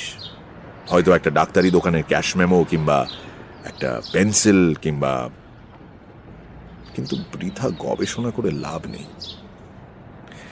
চলো নাইবার বেলা হলো। দুপুর বেলাটা বোমকেশ আরাম কেদারায় চোখ বুঝে শুয়েই কাটিয়ে দিল। মনে হলো সে যেন কিছুর অপেক্ষা করছে। তিনটে বাজতেই পুঁটিরাম চা দিয়ে গেল। নিঃশব্দে চা পান করে বোমকেশ আগের মতোই পড়ে রইল। সাড়ে চারটে বাজবার পর পাশের ঘরে টেলিফোন বেজে উঠল। বোমকেশ দ্রুত উঠে গিয়ে ফোন ধরল। হ্যালো? হ্যাঁ কে আপনি? ও, ইন্সপেক্টর বাবু কি খবর? সুকুমার বাবুর ঘর সার্চ হয়েছে। হুম বেশ বেশ বেশ। বিধুবাবু তাহলে শেষ পর্যন্ত তো তার ঘরে কি পাওয়া গেল? হ্যাঁ? সুকুমার বাবুকে অ্যারেস্ট করা হয়েছে। তারপর? কিছু পাওয়া গেল? ক্লোরোফর্মের শিশি আলমারিতে বইয়ের পেছনে ছিল। আচ্ছা। আর? উইল। আর একখানা টাইপ করা উইল। বলেন কি, কোন তারিখের? যে রাতে বাবু মারা যান, সেই দিন তৈরি কোথায় ছিল? বাক্সের তলায়? এ উইলে ওয়ারিস কে হ্যাঁ? ফণি বাবু হ্যাঁ হ্যাঁ হ্যাঁ ঠিক বলেছেন। পর্যাক্রমে এবার তারই পালা ছিল বটে। সুকুমার বাবুর বোনকে কি গ্রেফতার করা হয়েছে? না। ও, বুঝেছি। ঘরে আর কিছু পাওয়া যায়নি? যেমন ধরুন, একটা লাল পেন্সিল। পাননি? আশ্চর্য। সেলাইয়ের কোনো উপকরণ পাননি? তাই তো। বিধুবাবু আছেন? মতিলালকে খালাস করতে গেছেন, তবু ভালো, বিধুবাবুর সুমতি হয়েছে। সুকুমার বাবুর ঘর ছাড়া আর কোন কোন ঘর সার্চ হয়েছে? আর হয়নি? কি বললেন? হ্যাঁ? বিধুবাবু দরকার মনে করেননি। বিধুবাবু তো কিছুই দরকার মনে করেন না। তা আমার আজ যাবার দরকার আছে কি? নতুন উইলখানা দেখতুম। ও ও আচ্ছা আচ্ছা নিয়ে গেছেন। আচ্ছা আচ্ছা। ঠিক আছে, কাল সকালেই হবে। লাল পেন্সিল আর ওই সেলাইয়ের উপকরণটা যতক্ষণ না পাওয়া যাচ্ছে, ততক্ষণ হ্যাঁ হ্যাঁ হ্যাঁ কি বলছেন? সুকুমার বাবুর বিরুদ্ধে ওভারওয়েলমিং প্রমাণ পাওয়া গেছে। তা বলতে পারেন, কিন্তু ডাক্তারের রিপোর্ট পাওয়া গেছে কি? মৃত্যুর সময় সম্বন্ধে কি লিখেছেন? আহারের তিন ঘণ্টা পরে। তার মানে আন্দাজ রাত বারোটা, তাই তো? আচ্ছা। হ্যাঁ কাল সকালে নিশ্চয়ই যাব। ফোন রেখে ব্যোমকেশ ফিরে এসে বসল। তার চিন্তাকুঞ্চিত ভুরু ও মুখ দেখে মনে হলো সে সম্পূর্ণ সন্তুষ্ট হতে পারেনি। জিজ্ঞেস করলাম কি সুকুমারী তাহলে? তুমি তো গোড়া থেকেই সন্দেহ করেছিলে না? কিছুক্ষণ নীরব থেকে ব্যোমকেশ বলল এ ব্যাপারে যত কিছু প্রমাণ সবই সুকুমারের দিকে নির্দেশ করছে। দেখো করালি বাবুর মৃত্যুর ধরনটা যেন চোখে আঙুল দিয়ে দেখিয়ে দিচ্ছে যে এই ডাক্তারের কাজ। যারা ডাক্তারির কিছু জানে না, তারা ওভাবে খুন করতে পারে না। যে ছুঁচটা ব্যবহার করা হয়েছে, তাও তার বোনের সেলাইয়ের বাক্স থেকে চুরি করা। এমনকি সুতোটা পর্যন্ত এক। সুকুমার বারোটার সময় বাড়ি ফিরল। ঠিক সেই সময় করালি বাবুও মারা গেলেন। সুকুমারের ঘর সার্চ করে বেরিয়েছে ক্লোরোফর্মের শিশি আর একটা টাইপ করা উইল। করালি বাবুর শেষ উইল, যাতে তিনি সুকুমারকে বঞ্চিত করে ফণিকে সর্বস্ব দিয়ে গেছেন। সুকুমার নিজের মুখে স্বীকার করেছে যে সেদিন সন্ধেবেলা করালি বাবুর সঙ্গে তার ঝগড়া হয়েছিল, সুতরাং তিনি যে আবার উইল বদলাবেন, তা সে বেশ বুঝতে পেরেছিল। খুন করার মোটিভ পর্যন্ত পরিষ্কার পাওয়া যাচ্ছে। তাহলে সুকুমারী যে আসামি তাতে আর তো কোনো সন্দেহ নেই? সন্দেহের অবকাশ কোথায়? কিছুক্ষণ চুপ করে থেকে জিজ্ঞেস করল। আচ্ছা সুকুমারকে দেখে তোমার কীরকম মনে হলো? খুব নির্বোধ বলে মনে হলো কি? না বরঞ্চ বেশ বুদ্ধি আছে বলেই মনে হলো। ব্যোমকেশ ভাবতে ভাবতে বলল সেইখানেই ধোঁকা লাগছে। বুদ্ধিমান বোকার মতো কাজ করে কেন? বলেই ব্যোমকেশ সচকিতভাবে সোজা হয়ে বসল। দরজার কাছে অস্পষ্ট পায়ের আওয়াজ। আমিও শুনতে পেয়েছিলাম। ব্যোমকেশ গলা চড়িয়ে ডাকল কে? ভেতরে আসুন। কিছুক্ষণ কোনো সাড়া পাওয়া গেল না। তারপর আস্তে আস্তে দরজা খুলে গেল। তখন ঘোর বিস্ময়ে দেখলাম সামনে দাঁড়িয়ে আছে সত্যবতী। সত্যবতী ঘরে ঢুকে দরজা ভেজিয়ে দিল। কিছুক্ষণ শক্ত হয়ে দাঁড়িয়ে রইল। তারপর হঠাৎ ঝরঝর করে কেঁদে ফেলে রুদ্ধস্বরে বলল বাবু ব্যোমকেশ বাবু আমার আমার দাদাকে আপনি বাঁচান আমার দাদাকে। এই অপ্রত্যাশিত আবির্ভাবে আমি একেবারেই ভ্যাবাচাকা খেয়ে গিয়েছিলাম। ব্যোমকেশ কিন্তু তড়াক করে সত্যবতীর সামনে গিয়ে দাঁড়াল। সত্যবতীর মাথাটা বোধহয় ঘুরে গিয়েছিল। সে অন্ধভাবে একটা হাত বাড়িয়ে দিতেই ব্যোমকেশ হাত ধরে তাকে একখানে চেয়ারে এনে বসিয়ে দিল। আমাকে ইঙ্গিত করতেই আমি পাখাটা চালিয়ে দিলাম। প্রথম মিনিট দুই তিন সত্যবতী চোখে আঁচল দিয়ে খুব খানিকটা কাঁদল। আমরা নির্বাক, লজ্জিত মুখে অন্যদিকে চোখ ফিরিয়ে নিলাম। আমাদের বৈচিত্র্যপূর্ণ জীবনেও এমন ব্যাপার এর আগে কখনো ঘটেনি। সত্যবতীকে আমি আগে একবারই দেখেছিলাম। সাধারণ শিক্ষিত বাঙালি মেয়েদের তুলনায় সে যে আকারে প্রকারে একটুও আলাদা তা একেবারেই মনে হয়নি। সুতরাং এই ঘোর বিপদের সময় সে যে সমস্ত সংকোচ, দ্বিধা পেরিয়ে সাহায্য চাইতে আসবে, আমাদের কাছে তা যেমন অবিশ্বাস্য, তেমনই চিন্তার বাইরে। বিপদে পড়লে বাঙালি মেয়েরা এমনিতে একটু কুণ্ঠিত হয়ে পড়ে, গুটিয়ে ফেলে নিজেদের। আর সেই জন্যই এই ছিপছিপে চেহারার বাঙালি মেয়েটি আমার চোখে হঠাৎ করেই যেন অসামান্য হয়ে উঠল। তার পায়ের ধূসর জরির নাগরা থেকে রুক্ষ অযত্নে সাজানো চুল। সবটাই এক অনন্য সাধারণ বিশিষ্টতায় ভরে উঠল। ভালো করে চোখ মুছে সে যখন মুখ তুলে আবার বলল ব্যোমকেশবাবু আমার দাদাকে আপনি বাঁচান ব্যোমকেশবাবু আমার দাদাকে আপনি বাঁচান। তখন দেখলাম সে প্রাণপণে আত্মসম্বরণ করেছে বটে কিন্তু তার গলার স্বর তখনও কাঁপছে। ব্যোমকেশ আস্তে আস্তে বলল আপনার দাদা অ্যারেস্ট হয়েছেন আমি শুনেছি কিন্তু দাদা নির্দোষ তিনি নির্দোষ তিনি কিচ্ছু জানেন না। বিনা অপরাধে তাকে কিন্তু তার বিরুদ্ধে যেসব প্রমাণ পাওয়া গেছে সেসব মিথ্যে প্রমাণ মিথ্যে প্রমাণ। দাদা কখনো টাকার লোভে কাউকে খুন করতে পারেন না।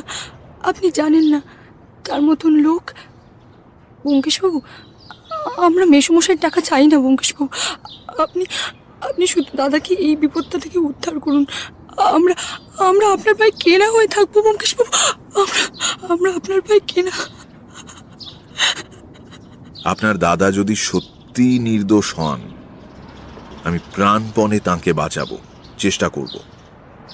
কিন্তু দাদা নির্দোষ। আপনি বিশ্বাস করছেন না? আপনি বিশ্বাস করছেন না? দাদা এই কাজ করতে পারেন না। একটা মাছে কেউ মারা তার পক্ষে সম্ভব নয়। আমি আপনার পা ছুঁয়ে বলছি পা ছুঁয়ে বলছি। আমি- ও কি করছেন? আরে উঠে বসুন উঠে বসুন। বলে ব্যোমকেশ নিজেই চেয়ার ছেড়ে উঠে তার পা সরিয়ে নিল। আপনি আগে বলুন আমার দাদাকে ছেড়ে দেবেন? আপনি ভুল করছেন।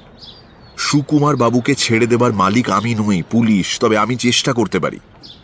কিন্তু চেষ্টা করতে হলে সব কথা আমার জানা দরকার। বুঝছেন না আমার কাছ থেকে যতক্ষণ আপনি কথা গোপন করবেন ততক্ষণ কোনো সাহায্যই আমি আপনাকে করতে পারব না। আমি তো কোনো কথা গোপন করিনি। করেছেন। আপনি সেই রাত্রেই করালিবাবুর ঘরে গিয়ে তার মৃত্যুর কথা জানতে পেরেছিলেন কিন্তু আমাকে বলেননি। ত্রাস বিস্ফারিত চোখে সত্যবতী ব্যোমকেশের মুখের দিকে তাকালো। তারপর বুকে মুখ গুঁজে নীরব হয়ে রইল। ব্যোমকেশ নরম সুরে বলল এখন সব কথা খুলে বলবেন কি? কিন্তু কিন্তু সে কথা আমি কি করে বলব?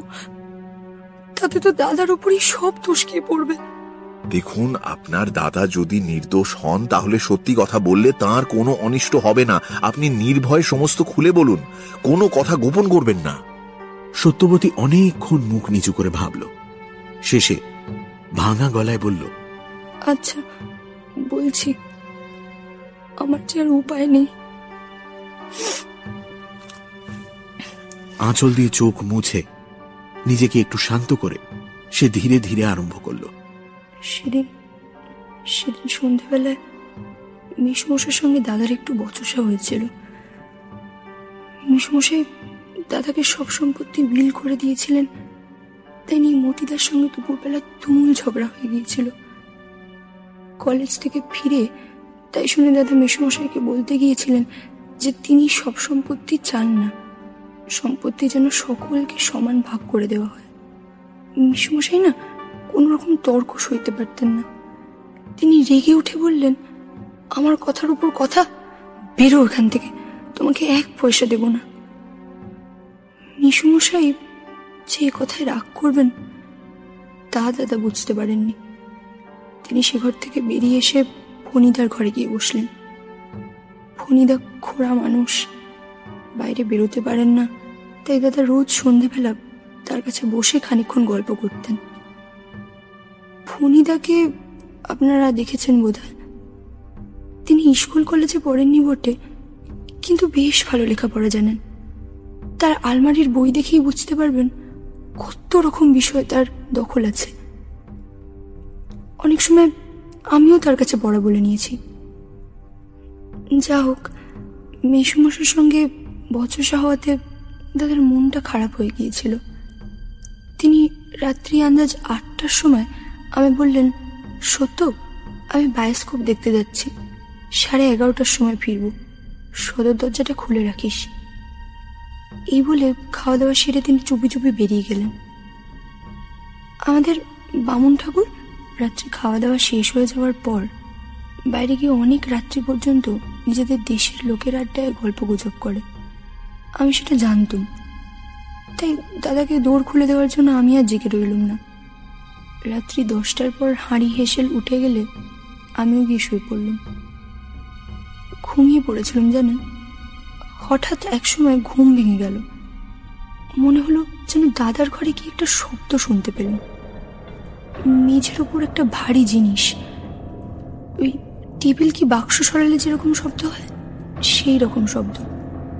ভাবলুম, দাদা বায়োস্কোপ দেখে ফিরে এলেন। আবার ঘুমাবার চেষ্টা করলুম। কিন্তু কি জানি কেন ঘুম এলো না। চোখ চেয়ে শুয়ে রইলুম। দাদার ঘর থেকে আর কোনো সারা শব্দ পেলুম না। মনে করলুম মনে করলুম তিনি শুয়ে পড়েছেন। এইভাবে মিনিট পনেরো কেটে যাওয়ার পর বারান্দায় একটা খুব মৃদু শব্দ শুনতে পেলুম। যেন যেন কি পা টিপে টিপে যাচ্ছে। ভারী আশ্চর্য মনে হলো, দাদা তো অনেকক্ষণ শুয়ে পড়েছে তবে কি বারান্দা দিয়ে? আমি আস্তে আস্তে উঠলাম। দরজা একটু ফাঁক করে দেখলাম, দাদা দাদা নিঃশব্দে নিজের ঘরে ঢুকে দরজা বন্ধ করে দিলেন। চাঁদের আলো বারান্দায় পড়েছিল। দাদাকে স্পষ্ট দেখতে পেলুম। একটা কথা। আপনার দাদার পায়ে জুতো ছিল? হ্যাঁ। তার হাতে কিছু ছিল? না। কিছু না? মানে একটা কাগজ কিংবা শিশি? না কিচ্ছু না। তখন কটা বেজেছিল আপনি দেখেছিলেন কি? দেখার দরকার হয়নি। তখন শহরের সব ঘড়িতেই বারোটা বাজছিল। তারপর বলে যান। প্রথমটা আমি কিছু বুঝতে পারলাম না জানেন? দাদা পনেরো মিনিট আগে ফিরে এসেছেন। তার ঘরে আওয়াজ শুনে জানতে পেরেছি, তবে আবার তিনি কোথায় গিয়েছিলেন? হঠাৎ মনে হলো হয়তো মেসুমশাইয়ের শরীর খারাপ হয়েছে, তার ঘরেই গিয়েছিলেন। মেসুমশাই কখনো কখনো না রাত্রিবেলা বাতের বেদনায় কষ্ট পেতেন, ঘুম হতো না। তখন তাকে ওষুধ খাইয়ে ঘুম বাড়াতে হতো। আমি চুপি চুপি ঘর থেকে বেরিয়ে মেসমশাইয়ের ঘরের দিকে গেলুম। তার ঘরের দোর রাত্রে বরাবরই খোলা থাকে। আমি ঘরে ঢুকলুম। ঘর অন্ধকার। কিন্তু কিন্তু সে অন্ধকারের মধ্যেও কীরকম একটা গন্ধ নাকে এলো। গন্ধটা যে ঠিক কি তা আমি আপনাকে বোঝাতে পারব না। তীব্র গন্ধ নয় অথচ মিষ্টি মিষ্টি গন্ধ? হ্যাঁ ঠিক বলেছেন মিষ্টি মিষ্টি গন্ধ। হুম ক্লোরোফর্ম। তারপর? দূরের পাশেই সুইচ। আলো জ্বেলে দেখলুম মেসমশাই খাটে শুয়ে আছেন। ঠিক যেন ঘুমোচ্ছেন। তার শোবার ভঙ্গি দেখে একবারও মনে হয় না যে তিনি কিন্তু তবু কি জানি কেন আমার বুকের ভেতরটা ধরফর করতে লাগল। সেই গন্ধটা সেই গন্ধটা যেন একটা ভিজে ন্যাকড়ার মতো আমার নিঃশ্বাস বন্ধ করবার উপক্রম করলে। কিছুক্ষণ কিছুক্ষণ আমি দরজার কাছে দাঁড়িয়ে রইলুম। মনকে বোঝাবার চেষ্টা করলাম যে ওটা একটা ওষুধের গন্ধ। মেসুমশাই ওষুধ খেয়ে ঘুমিয়ে পড়েছেন। পা কাঁপছিল। তবু তবু সন্তর্পণে তার খাটের পাশে গিয়ে দাঁড়ালুম। ঝুঁকে দেখলুম দেখলুম তার নিঃশ্বাস পড়ছে না। তখন তখন আমার বুকের মধ্যে যে কি হচ্ছে, মনে হচ্ছে এইবারে অজ্ঞান হয়ে পড়ে যাব। বোধহয় বোধহয় মাথাটা ঘুরে উঠেছিল? নিজেকে সামলাবার জন্য আমি মিশমশের বালিশের উপর হাত রাখলাম হাতটা হাতটা ঠিক তার ঘাড়ের পাশেই পড়েছিল। একটা কাঁটার মতো কি জিনিস হাতে ফুটলো? দেখলাম দেখলাম একটা ছুঁচ। একটা ছুঁচ তার ঘাড়ে আমুল বেঁধানো। ছুঁচে ছুঁচে তখনও সুতো পরানো রয়েছে। আমি আর সেখানে থাকতে পারলুম না। করে যে আলো নিভিয়ে নিজের ঘরে ফিরে এলুম তাও জানি না। যখন ভালো করে চেতনা ফিরে এলো, তখন তখন নিজের বিছানায় বসে ঠক ঠক করে কাঁপছি আর কাঁদছি। তারপর তো তারপর তো সবই আপনি জানেন। দাদাকে আমি সন্দেহ করিনি। আমি জানি আমি জানি দাদা এ কাজ করতে পারেন না। তবু তবু এই কথা যে কাউকে বলা চলবে না তাও বুঝতে দেরি হলো না Ryan Reynolds here from Mint Mobile. With the price of just about everything going up during inflation, we thought we'd bring our prices down. So to help us, we brought in a reverse auctioneer, which is apparently a thing. Mint Mobile unlimited premium wireless. Ready to get 30, 30, bit to get 30, bit to get 20, 20, 20, bit to get 20, 20, bit to get 15, 15, 15, 15 just 15 bucks a month. So, Give it a try at mintmobile.com slash switch. New activation and upfront payment for three month plan required. Taxes and fees extra. Additional restrictions apply. See mintmobile.com for full terms. Selling your car to Carvana is as easy as. As easy as pie? Sure. All you have to do is enter your license plate or VIN. As easy as a stroll in the park. Okay, then just answer a few questions and you'll get a real offer in seconds. As easy as singing. Why not? Schedule a pickup or drop off, and Carvana will pay you that amount right on the spot. As easy as playing guitar. Actually, I find that kind of difficult. But selling your car to Carvana is as easy as. Can be. Visit Carvana.com or download the app to get an instant offer today. পরদিন পরদিন সকালবেলা কোনো রকমের চা তৈরি করে নিয়ে মেসমশের ঘরে গেলুম আর তারপর সত্যবতী স্বর ক্ষীণ হয়ে মিলিয়ে গেল। তার মুখের অস্বাভাবিক পাণ্ডুরতা, চোখের আতঙ্কিত দৃষ্টি থেকে বুঝতে পারলাম কি অসীম সংশয় ও যন্ত্রণার ভিতর দিয়ে সেই ভয়ঙ্কর রাতটা তার কেটেছিল। বোমকেশের মুখের দিকে তাকিয়ে দেখলাম, তার চোখ দুটো জল জল করে জ্বলছে। সে হঠাৎ বলে উঠল আপনার মতো অসাধারণ মেয়ে আমি দেখিনি। অন্য কেউ হলে চেঁচামেচি করে মূর্ছা হিস্টিরিয়া ঠেলায় বাড়ি মাথায় করত। কিন্তু আপনি শুধু দাদার জন্য। আপনি এখন তাহলে বাড়ি ফিরে যান। কাল সকালে আমি আপনাদের ওখানে যাব। কেমন? কিন্তু আপনি তো কিছু বললেন না। বলবার কিছু নেই। আপনাকে আশা দিয়ে শেষে যদি কিছু না করতে পারি এর মধ্যে বিধুবাবু নামক একটি আস্ত ইয়ে আছেন তো, তাই একটু ভয়। যাই হোক, এইটুকু বলতে পারি যে, আপনি যেসব কথা বললেন, তা যদি প্রথমেই আমাকে বলতেন, তাহলে হয়তো কোনো গোলমাল হতো না। আমি যে বললুম, তাতে দাদার কোনো অনিষ্ট হবে না তো? সত্যি বলছেন পঙ্কেশবাবু পঙ্কেশবাবু আমার যে আমার যে আর কেউ নেই পঙ্কেশবাবু ছাড়া আর কেউ। সত্যবতী গলা বুঝে এলো। বোমকেশ তাড়াতাড়ি গিয়ে সদর দরজাটা খুলে দাঁড়াল। একটু হাসবার চেষ্টা করে বলল আপনি আর দেরি করবেন না রাত হয়ে গেছে। আমাদের এটা ব্যাচেলার এস্টাবলিশমেন্ট। বুঝতেই পারছেন। সত্যবতী একটু ব্যস্তভাবেই বেরিয়ে যাওয়ার উপক্রম করল। সে চৌকাট পার হয়েছে এমন সময়। বোমকেশ মৃদু স্বরে তাকে কি বলল শুনতে পেলাম না। সত্যবতী চমকে ফিরে তাকালো। কয়েক মুহূর্তের জন্য তার কৃতজ্ঞতায় ভরা মিনতিপূর্ণ চোখ দুটি আমি দেখতে পেলাম। তারপর সে নিঃশব্দে ছোট্ট একটি নমস্কার করে দ্রুত পদে সিঁড়ি দিয়ে নেমে চলে গেল। দরজা ভেজিয়ে দিয়ে বুমকেশ ফিরে এসে বসল। ঘড়ি দেখে বলল, সাতটা বেজে গেছে। তারপর মনে মনে কি হিসেব করে চেয়ারে হেলান দিয়ে বলল এখনও ঢের সময় আছে। আমি তাকে চেপে ধরলাম। এই বোমকেশ কি বুঝলে? আমি তো এমন কিছু কিন্তু তোমার ভাব দেখে তো মনে হচ্ছে তুমি তুমি ভেতরের কথা বুঝতে পেরেছ। হুম এখনও সব বুঝিনি। এ যাই বলো সুকুমারের বিরুদ্ধে প্রমাণ যতই গুরুতর হোক আমার তো দৃঢ় বিশ্বাস সে খুন করেনি। তবে কে করেছে? তা জানি না কিন্তু সুকুমার নয়। বোমকেশ আর কিছু বলল না। সিগারেট ধরিয়ে নীরবে টানতে লাগল। বুঝলাম এখন আর কিছু সে বলবে না। আমিও বসে এই ব্যাপারে অদ্ভুত জটিলতার কথা ভাবতে লাগলাম। অনেকক্ষণ পরে বোমকেশ একটা প্রশ্ন করল। সত্যবতীকে সুন্দরী বলা বোধ হয় চলে না। কেন বলো দেখি? না অমনি জিজ্ঞাসা করছি। সাধারণে বোধ হয় কালোই বলবে। বর্তমান সমস্যার সঙ্গে সত্যবতীর চেহারার যে কি সম্বন্ধ আছে বুঝলাম না। কিন্তু বোমকেশের মন কোন দুর্গম পথে চলেছে, তা অনুমান করা অসম্ভব। আমি বিবেচনা করে বললাম হ্যাঁ লোকে তাকে কালোই বলবে, কিন্তু কুৎসিত বোধ হয় বলতে পারবে না। অর্থাৎ তুমি বলতে চাও, কালো। তা সে যতই কালো হোক দেখেছি তার কালো হরিণ চোখ। কেমন? ও ভালো কথা অজিত তোমার বয়স কত হলো বলো দেখি? হ্যাঁ? আমার বয়স? হ্যাঁ কত বছর ক মাস কদিন ঠিক হিসেব করে একটু বলো না।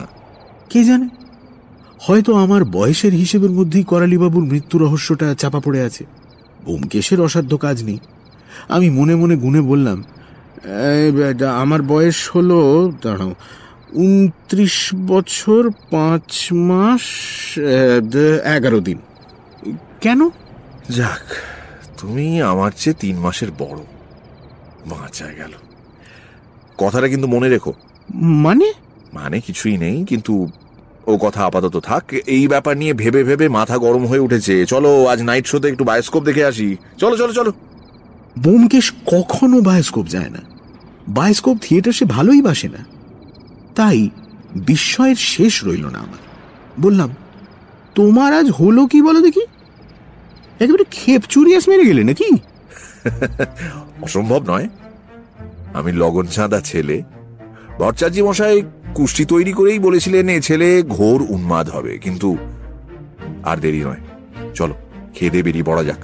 চিত্রায় কদিন থেকে একটা খুব ভালো ফিল্ম দেখাচ্ছে। চলো, অজিত, ওঠো। খাওয়া দাওয়া শেষ করে বায়োস্কোপে উপস্থিত হলাম। রাত্রি সাড়ে নটায় সিনেমা শুরু হলো। ছবিটা একটু লম্বা। শেষ হতে প্রায় পৌনে বারোটা বাজলো। অনেক দূর যেতে হবে। বাসও দু একখানা ছিল। আমি একটাতে উঠবার উপক্রম করছি দেখে বোমকেশ বলল, আরে, না না, হেঁটেই চলো না খানিক দূর, বলে হন হন করে চলতে আরম্ভ। কর্নওয়াল স্ট্রিট ছাড়িয়ে সে যখন পাশের একটা সরু রাস্তা ধরল, তখন বুঝলাম সে করালি বাবুর বাড়ির দিকে চলেছে। এত রাতে সেখানে কি প্রয়োজন তা বুঝতে পারলাম না। যাই হোক, বিনা আপত্তিতে তার সঙ্গে চললাম।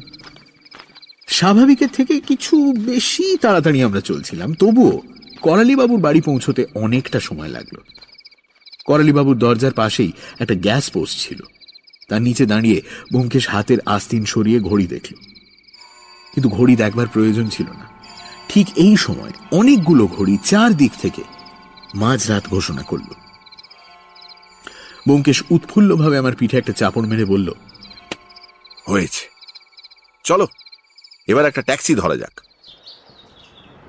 পরদিন বেলা সাড়ে আটটার সময় আমরা করালিবাবুর বাড়িতে উপস্থিত হলাম। কয়েকজন পুলিশ কর্মচারী ও বিধুবাবু হাজির ছিলেন। বোমকেশকে দেখে বিধুবাবু একটু অপ্রস্তুত হলেন কিন্তু সে ভাব গোপন করে গম্ভীরভাবে বললেন ব্যোমকেশ বাবু আপনি শুনেছেন বোধ আমি সুকুমারকে অ্যারেস্ট করেছি। সেই যে আসল আসামিতে আমি গোড়া থেকে বুঝেছিলাম মশাই তাকে শুধু ল্যাজে খেলাচ্ছিলাম। বলেন কি?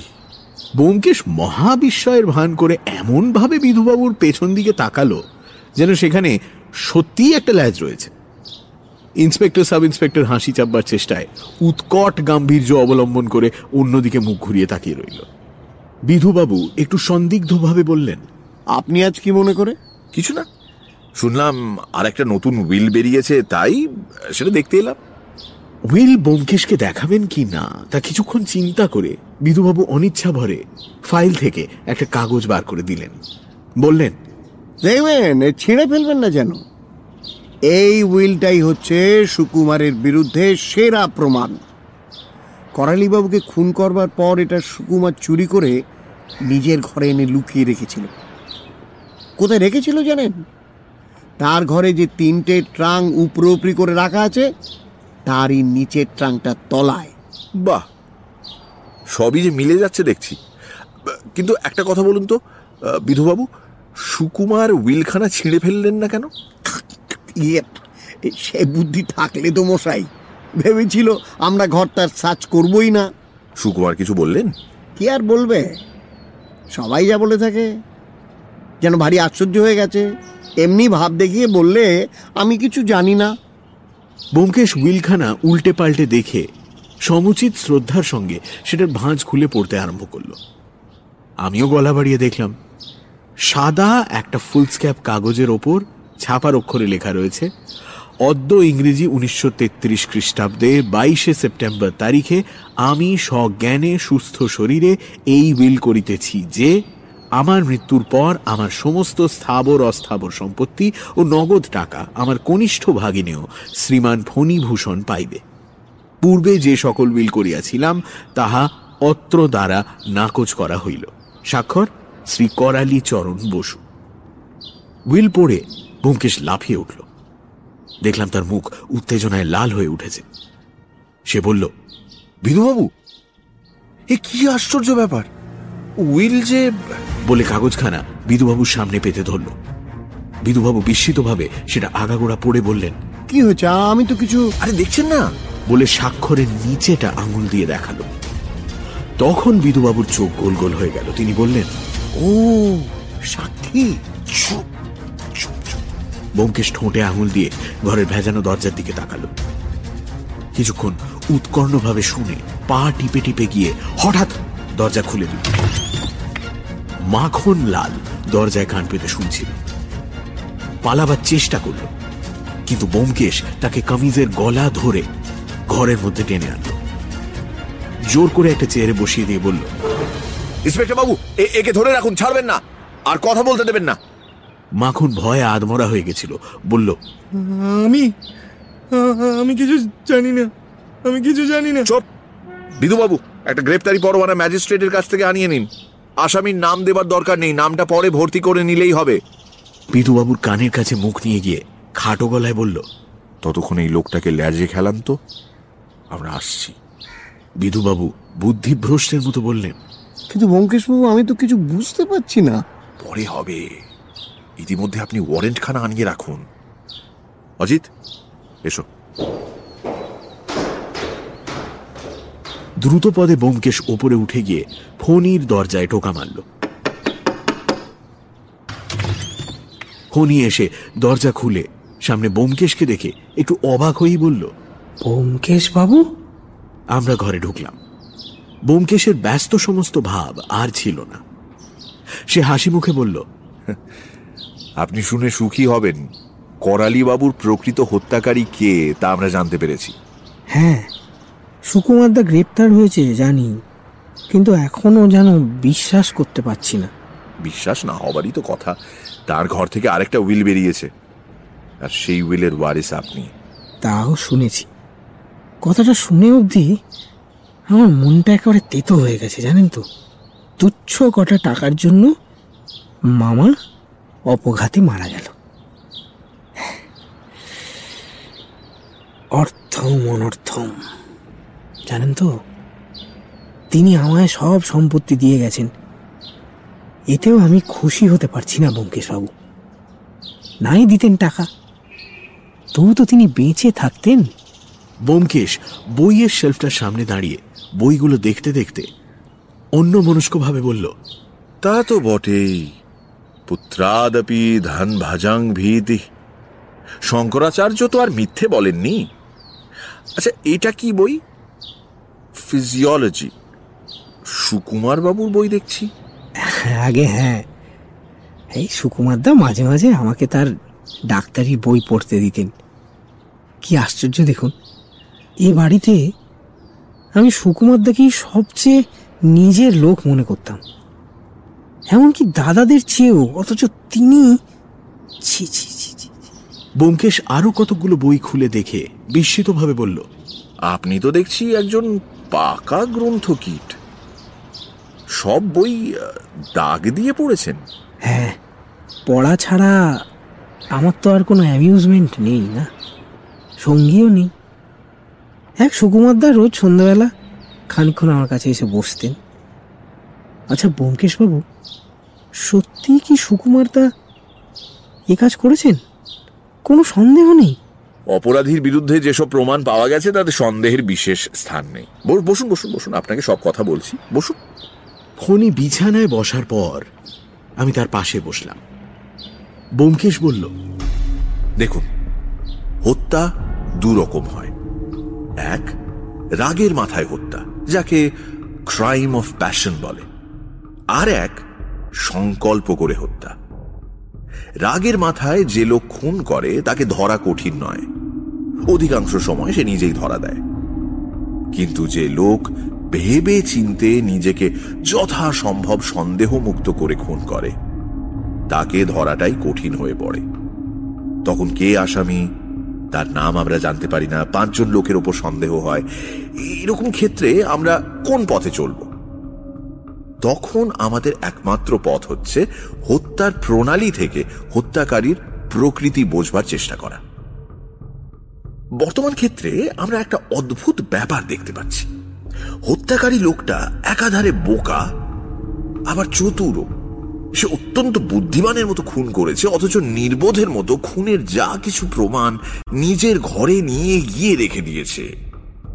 বলুন দেখি, সত্যবতীর ছুঁচ দিয়ে খুন করবার কি দরকার ছিল? বাজারে কি ছুঁচ পাওয়া যায় না? আর উইলখানা যত্ন করে লুকিয়ে রাখবার কোনো আবশ্যকতা ছিল কি? ছিঁড়ে ফেললেই তো সব নাটা চুকে যেত। তো এ থেকে কি মনে হয়? কি মনে হয়? যে ব্যক্তি স্বভাবতই নির্বোধ সে বুদ্ধিমানের মতো কাজ করবে এটা সম্ভব নয়।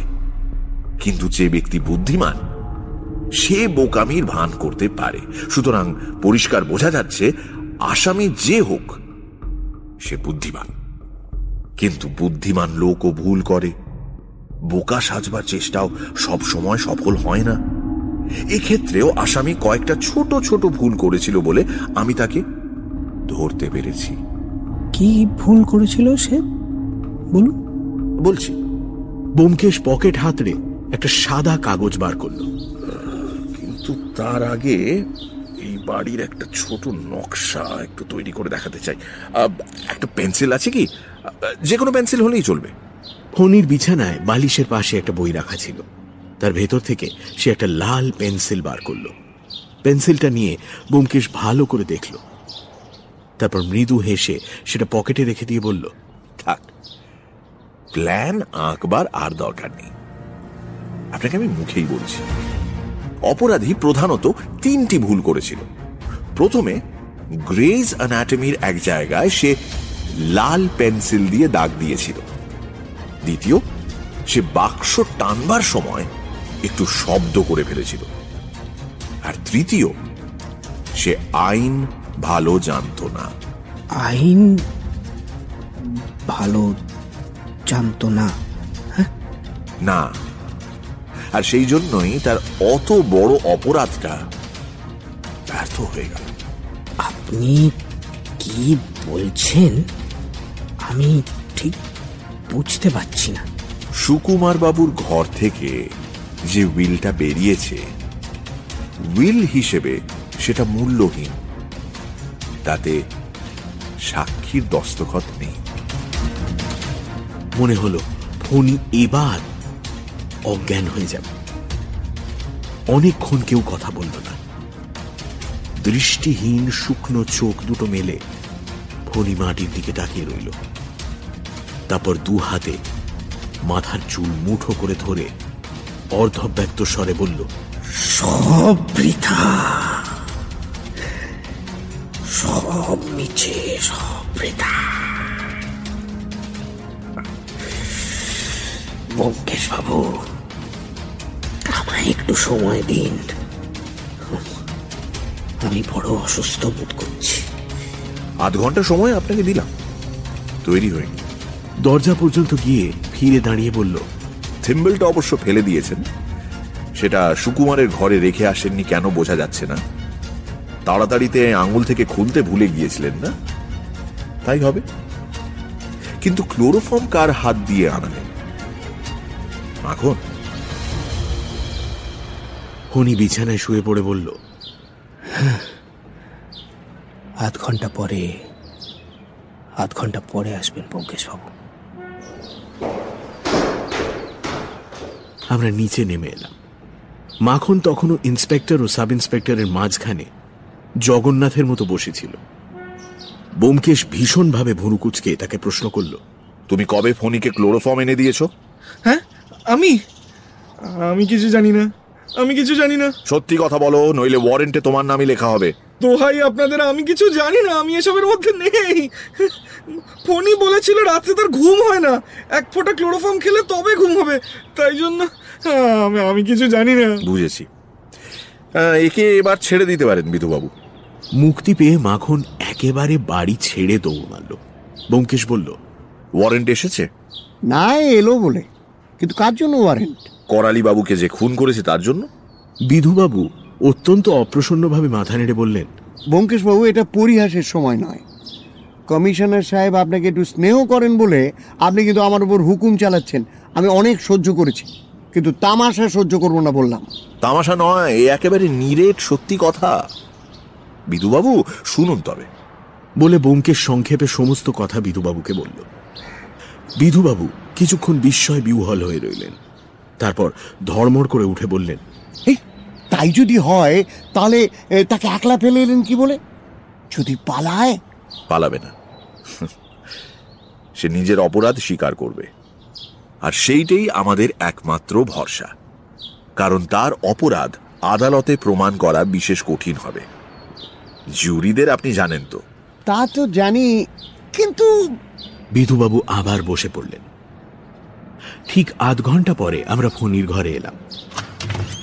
বিধুবাবু সর্বপ্রথম দরজা খুলে গটগট করে ঘরে ঢুকেই থমকে দাঁড়িয়ে পড়লেন। ফণি বিছানায় শুয়ে আছে। বিছানার পাশে তার ডান হাত ঝুলছে আর ঠিক তার নিচে মেঝের ওপর পুরু হয়ে রক্ত জমে আছে। কবজির কাটা ধমনী থেকে তখনও ফোঁটা ফোঁটা গাঢ় রক্ত ঝরে পড়ছে। কিছুক্ষণ চেয়ে থেকে বোমকেশ বলল এতটা আমি প্রত্যাশা করিনি। কিন্তু এছাড়া তার উপায়ই বা ছিল কি? ফণির বুকের ওপর একখানা চিঠি রাখা ছিল। সেটা তুলে নিয়ে বোমকেশ পাঠ করল। চিঠিতে এই কটি কথা লেখা। বাবু চলিলাম। আমি খোঁড়া অকর্মণ্য। এখানে আমার অন্ন জুটিবে না। দেখি, ওখানে জোটে কিনা। আমি জানি মোকদ্দমা করিয়া আপনারা আমার ফাঁসি দিতে পারিতেন না। কিন্তু আমার বাঁচিয়া কোনো লাভ নাই। যখন টাকাই পাইলাম না, তখন কিসের সুখে বাঁচিব? মামাকে খুন করিয়াছি। সেজন্য আমার ক্ষোভ নাই। তিনি আমাকে ভালোবাসিতেন না। খোঁড়া বলিয়া বিদ্রুপ করিতেন তবে সুকুমার তার কাছে ক্ষমা চাহিতেছি। কিন্তু তিনি ছাড়া দোষ চাপাইবার লোক আর তো কেহ ছিল না। তাছাড়া তিনি ফাঁসি গেলে আর একটা সুবিধা হইত। কিন্তু যে কথা নিজের বিকলাঙ্গতার লজ্জায় জীবনে কাহাকেও বলিতে পারি নাই, আজ আর তাহা প্রকাশ করিব না। ক্লোরোফর্ম কোথা হইতে পাইয়াছি তাহা বলিব না। যে আনিয়া দিয়াছিল, সে আমার অভিসন্ধি জানিত না। তবে পরে হয়তো সন্দেহ করিয়াছিল। আপনি আশ্চর্য লোক বাবু থিম্বলের কথাটাও ভোলেন নাই। সেটা সত্যি আঙুল হইতে খুলিতে ভুলিয়া গিয়াছিলাম। ঘরে ফিরিয়া চোখে পড়িল। সেটা এই ঘরেই আছে, খুঁজিয়া লইবেন। সেদিন রাত্রিতে সত্যবতীর ঘর হইতে থিম্বল আর ছুঁচ চুরি করিয়াছিলাম। সে তখন রান্নাঘরে ছিল। ব্যোমকেশবাবু, আপনি ছাড়া আমাকে বোধ হয় আর কেহ ধরিতে পারিত না। কিন্তু তবু আপনাকে বিদ্বেষ করিতে পারিতেছি না। বিদায়। ইতি। বহু দূরের যাত্রী। ফণিভূষণ কর। চিঠিখানা বিধুবাবুর হাতে দিয়ে বোমকেশ বলল তা বিধুবাবু এখন সুকুমার বাবুকে ছেড়ে দেওয়ার বিষয়ে বোধহয় আর কোনো বাধা নেই। তার বোনকেও জানানো দরকার। তিনি বোধহয় নিজের ঘরেই আছেন। চলো অজিত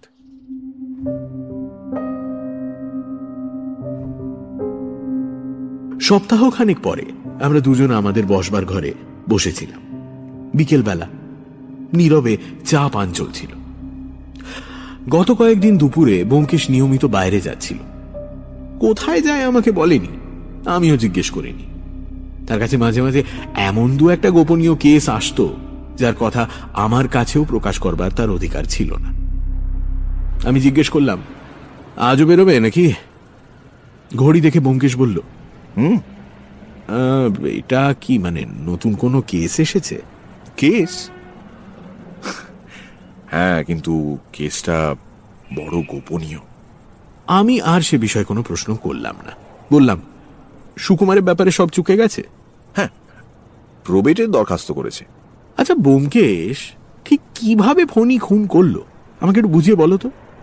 এখনও ভালো করে জ্বরটা ছাড়াতে পারছি না। চায়ের শূন্য পেয়ালাটা নামিয়ে রেখে বোমকেশ বলল আচ্ছা শোনো। পর পর ঘটনাগুলো যেমন ঘটেছিল বলে যাচ্ছি। মন দিয়ে শোনো। সেদিন দুপুরবেলা করালি বাবুর সঙ্গে মতিলালের ঝগড়া হলো। সন্ধেবেলা সুকুমার এসে তাই শুনে করালি বাবুকে বোঝাতে গেল। সেখান থেকে গালাগালি খেয়ে বেরিয়ে ফণির ঘরে প্রায় সাড়ে সাতটা পর্যন্ত কাটালো। তারপর খেয়ে দে বায়োস্কোপ দেখতে গেল। এই পর্যন্ত কোনো গোলমাল নেই? না রাত আটটা থেকে নটার মধ্যে, অর্থাৎ সত্যবতী যে সময় রান্নাঘরে ছিল, সেই সময় ফণি তার ঘর থেকে থিম্বল আর ছুঁচ চুরি করল। সে বুঝতে পেরেছিল করালি বাবু আবার উইল বদলাবেন এবং এবার সে সম্পত্তি পাবে। সে ঠিক করল, বুড়োকে আর মত বদলাবার ফুরসত দেবে না। বুড়োকে ফণি বিষ চক্ষে দেখত। বিকলাঙ্গ লোকের একটা অদ্ভুত মানসিক দুর্বলতা প্রায় দেখা যায়, তারা নিজেদের দৈহিক বিকৃতি সম্বন্ধে ব্যঙ্গ বিদ্রুপ সহ্য করতে পারে না। ফণি বোধ হয় অনেক দিন থেকেই করালিবাবুকে খুন করবার মতলব আঁটছিল। বামুন ঠাকুরের এজেহার থেকে জানা যায়, রাত্রি আন্দাজ সাড়ে এগারোটার সময় মতিলাল বাড়ি থেকে বেরিয়েছিল। গাঁজাখোরদের সময়ের ধারণা থাকে না, তাই বামুন ঠাকুর একটু সময়ের গোলমাল করে ফেলেছিল এই আর কি। আমি হিসেব করে দেখেছি, মতিলাল বাড়ি থেকে বেরিয়েছিল ঠিক এগারোটা বেজে পঁচিশ মিনিটে। তার ওদোষ বরাবরই ছিল, রাত্রে বাড়ি থাকতো না। সে বেরিয়ে যাবার পর ফণিও নিজের ঘর থেকে বেরুল। মতিলালের ঘর করালি বাবুর শোবার ঘরের ঠিক নিচেই। পাছে পায়ের শব্দ হয়, তাই ফণি এতক্ষণ অপেক্ষা করছিল। ঘুমন্ত বাবুকে ক্লোরোফর্ম করতে মিনিট পাঁচেক সময় লাগল। তারপর সে তার ঘাড়ে অপটু হাতে ছুঁচ ফোটালো। তিনবার ফোটাবার পর তবে ছুঁচ যথাস্থানে পৌঁছল। সুকুমারের মতো ডাক্তারি ছাত্র যদি এ কাজ করত, তাহলে তিনবার ফোটাবার দরকার হতো না। করালি বাবুকে শেষ করে ফণি পাশের ঘরের দেরাজ থেকে তার শেষ উইল বার করে দেখল। দেখল উইল তার নামেই বটে। এখানে একটু সন্দেহের অবকাশ আছে। এমনও হতে পারে যে ফণি করালি বাবুকে ক্লোরোফর্ম করে পাশের ঘরে গিয়ে উইলটা পড়ল, যখন দেখল উইল তারই নামে। তখন ফিরে এসে করালি বাবুকে খুন করল। সে যাই হোক, এই ব্যাপারে তার দশ বারো মিনিট সময় লেগেছিল। এখন কথা হচ্ছে, উইলখানা নিয়ে সে কি করবে? যথাস্থানে রেখে দিলেও পারত, কিন্তু তাতে সুকুমারকে ভালো করে ফাঁসানো যায় না। অথচ নিজেকে বাঁচাতে হলে একজনকে তো ফাঁসানো চাই। উইল আর ক্লোরোফর্মের শিশি সে সুকুমারের ঘরে লুকিয়ে রেখে এলো। জানতো, এত বড় কাণ্ডের পর সব ঘর খানাতল্লা, সবেই তখন উইলও বেরোবে। এক ঢিলে দুই পাখি মরবে, সুকুমারের ফাঁসি হবে, আর সে সম্পত্তি পাবে উইলটা ট্রাঙ্কের তলায় রাখতে গিয়ে একটু শব্দ হয়েছিল, সেই শব্দে সত্যবতীর ঘুম ভেঙে যায়। তখন রাত পৌনে বারোটা। সে ভাবল তার দাদা বায়োস্কোপ দেখে ফিরে এলো কিন্তু বাস্তবিক সুকুমার তখন ফিরতে পারে না। সে ফিরেছে যখন ঘড়িতে ঢং ঢং করে বারোটা বাজছে। আর কিছু বোঝাবার দরকার আছে কি? উইলের সাক্ষীর দস্তখত না থাকার কারণ কি? আমার মনে হয় খাওয়া দাওয়ার পর করালি বাবু উইলটা লিখেছিলেন তাই আর রাত্রে কিছু করেননি। সম্ভবত তার ইচ্ছে ছিল পরদিন সকালে চাকর বামুনকে দিয়ে সই দস্তখত করিয়ে নেবেন। নীরবে ধূমপান করে কিছুক্ষণ কেটে গেল। তারপর জিজ্ঞেস করলাম সত্যবতীর সঙ্গে তারপর আর দেখা হয়েছিল? সে কি বলল? খুব ধন্যবাদ দিল তো। না শুধু গলায় আঁচল দিয়ে পেন নাম করল। চমৎকার মেয়ে কিন্তু না? ব্যোমকেশ উঠে দাঁড়াল। তর্জনী তুলে বলল তুমি আমার চেয়ে বয়সে বড় সে কথাটা মনে আছে তো অজিত? হ্যাঁ হ্যাঁ, হ্যাঁ কিন্তু কেন? উত্তর না দিয়ে ব্যোমকেশ পাশের ঘরে ঢুকল। মিনিট পাঁচেক পরে বিশেষ সাজসজ্জা করে বেরিয়ে এলো। আমি বললাম, তোমার গোপনীয় মক্কেল তো ভারী শৌখিন লোক দেখছি। সিল্কের পাঞ্জাবি পরা ডিটেকটিভ না হলে মন ওঠে না হ্যাঁ? এসেন্স মাখানো রুমালে মুখ মুছে ব্যোমকেশ বলল, হুম সত্য অন্বেষণ তো আর চারটিখানি কথা নয় অনেক তোড়জোড় দরকার। সত্য অন্বেষণ তো অনেকদিন থেকেই করছ। কই এত সাজসজ্জা তো কখনো দেখিনি। সত্য অন্বেষণ আমি অল্প দিন থেকেই আরম্ভ করেছি। মানে? তার মানে অতি গভীর। চলুন মুচকি হেসে ব্যোমকেশ দরজার দিকে এগোল। সত্য? ও! আমি লাফিয়ে গিয়ে তার কান চেপে ধরলাম। সত্যবতী! হ্যাঁ? এ কদিন ধরে এই মহাসত্যটির অন্বেষণ করা হচ্ছে বুঝি হ্যাঁ ব্যোমকেশ শেষে তোমার এই দশা। কবি তাহলে ঠিকই বলেছেন, প্রেমের ফাঁদ পাতা ভুবনে হ্যাঁ? খবরদার খবরদার, তুমি আমার চেয়ে বয়সে বড়, অর্থাৎ সম্পর্কে, তার ভাসুর, ঠাট্টাই আর কি চলবে না। এবার থেকে আমিও তোমায় দাদা বলে ডাকবো। দাদা অজিত, দাদা অজিত দা? কেন? কেন হ্যাঁ? আমাকে এত ভয় কেন? লেখক জাতটাকেই আমি ঘোর সন্দেহের দৃষ্টিতে দেখি। বেশ দাদাই হলুম তাহলে। ব্যোমকেশের মাথায় হাত রেখে বললাম যাও ভাই চারটে বাজে এবার জয়যাত্রায় বেরিয়ে পড়ো। আশীর্বাদ করি। সত্যের প্রতি যেন তোমার অবিচলিত ভক্তি থাকে।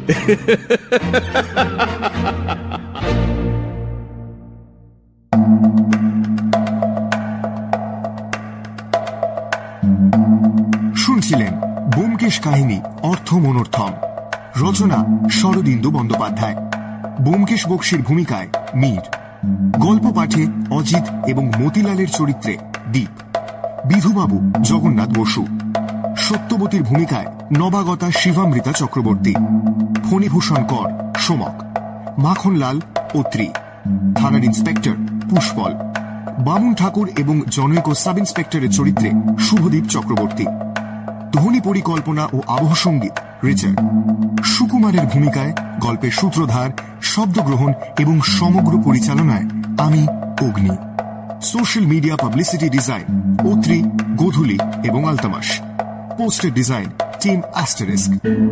মির্চির তরফ থেকে আন্তরিক ধন্যবাদ শ্রীমতী সানন্দা চক্রবর্তী, শ্রীমতী শিবামৃতা চক্রবর্তী এবং শ্রী শুভদীপ চক্রবর্তীকে এই উদ্যোগে আমাদের পাশে থাকার জন্য। শেষ হল শরদিন্দু বন্দ্যোপাধ্যায়ের বোমকেশ কাহিনী, অর্থ মনোর্থম।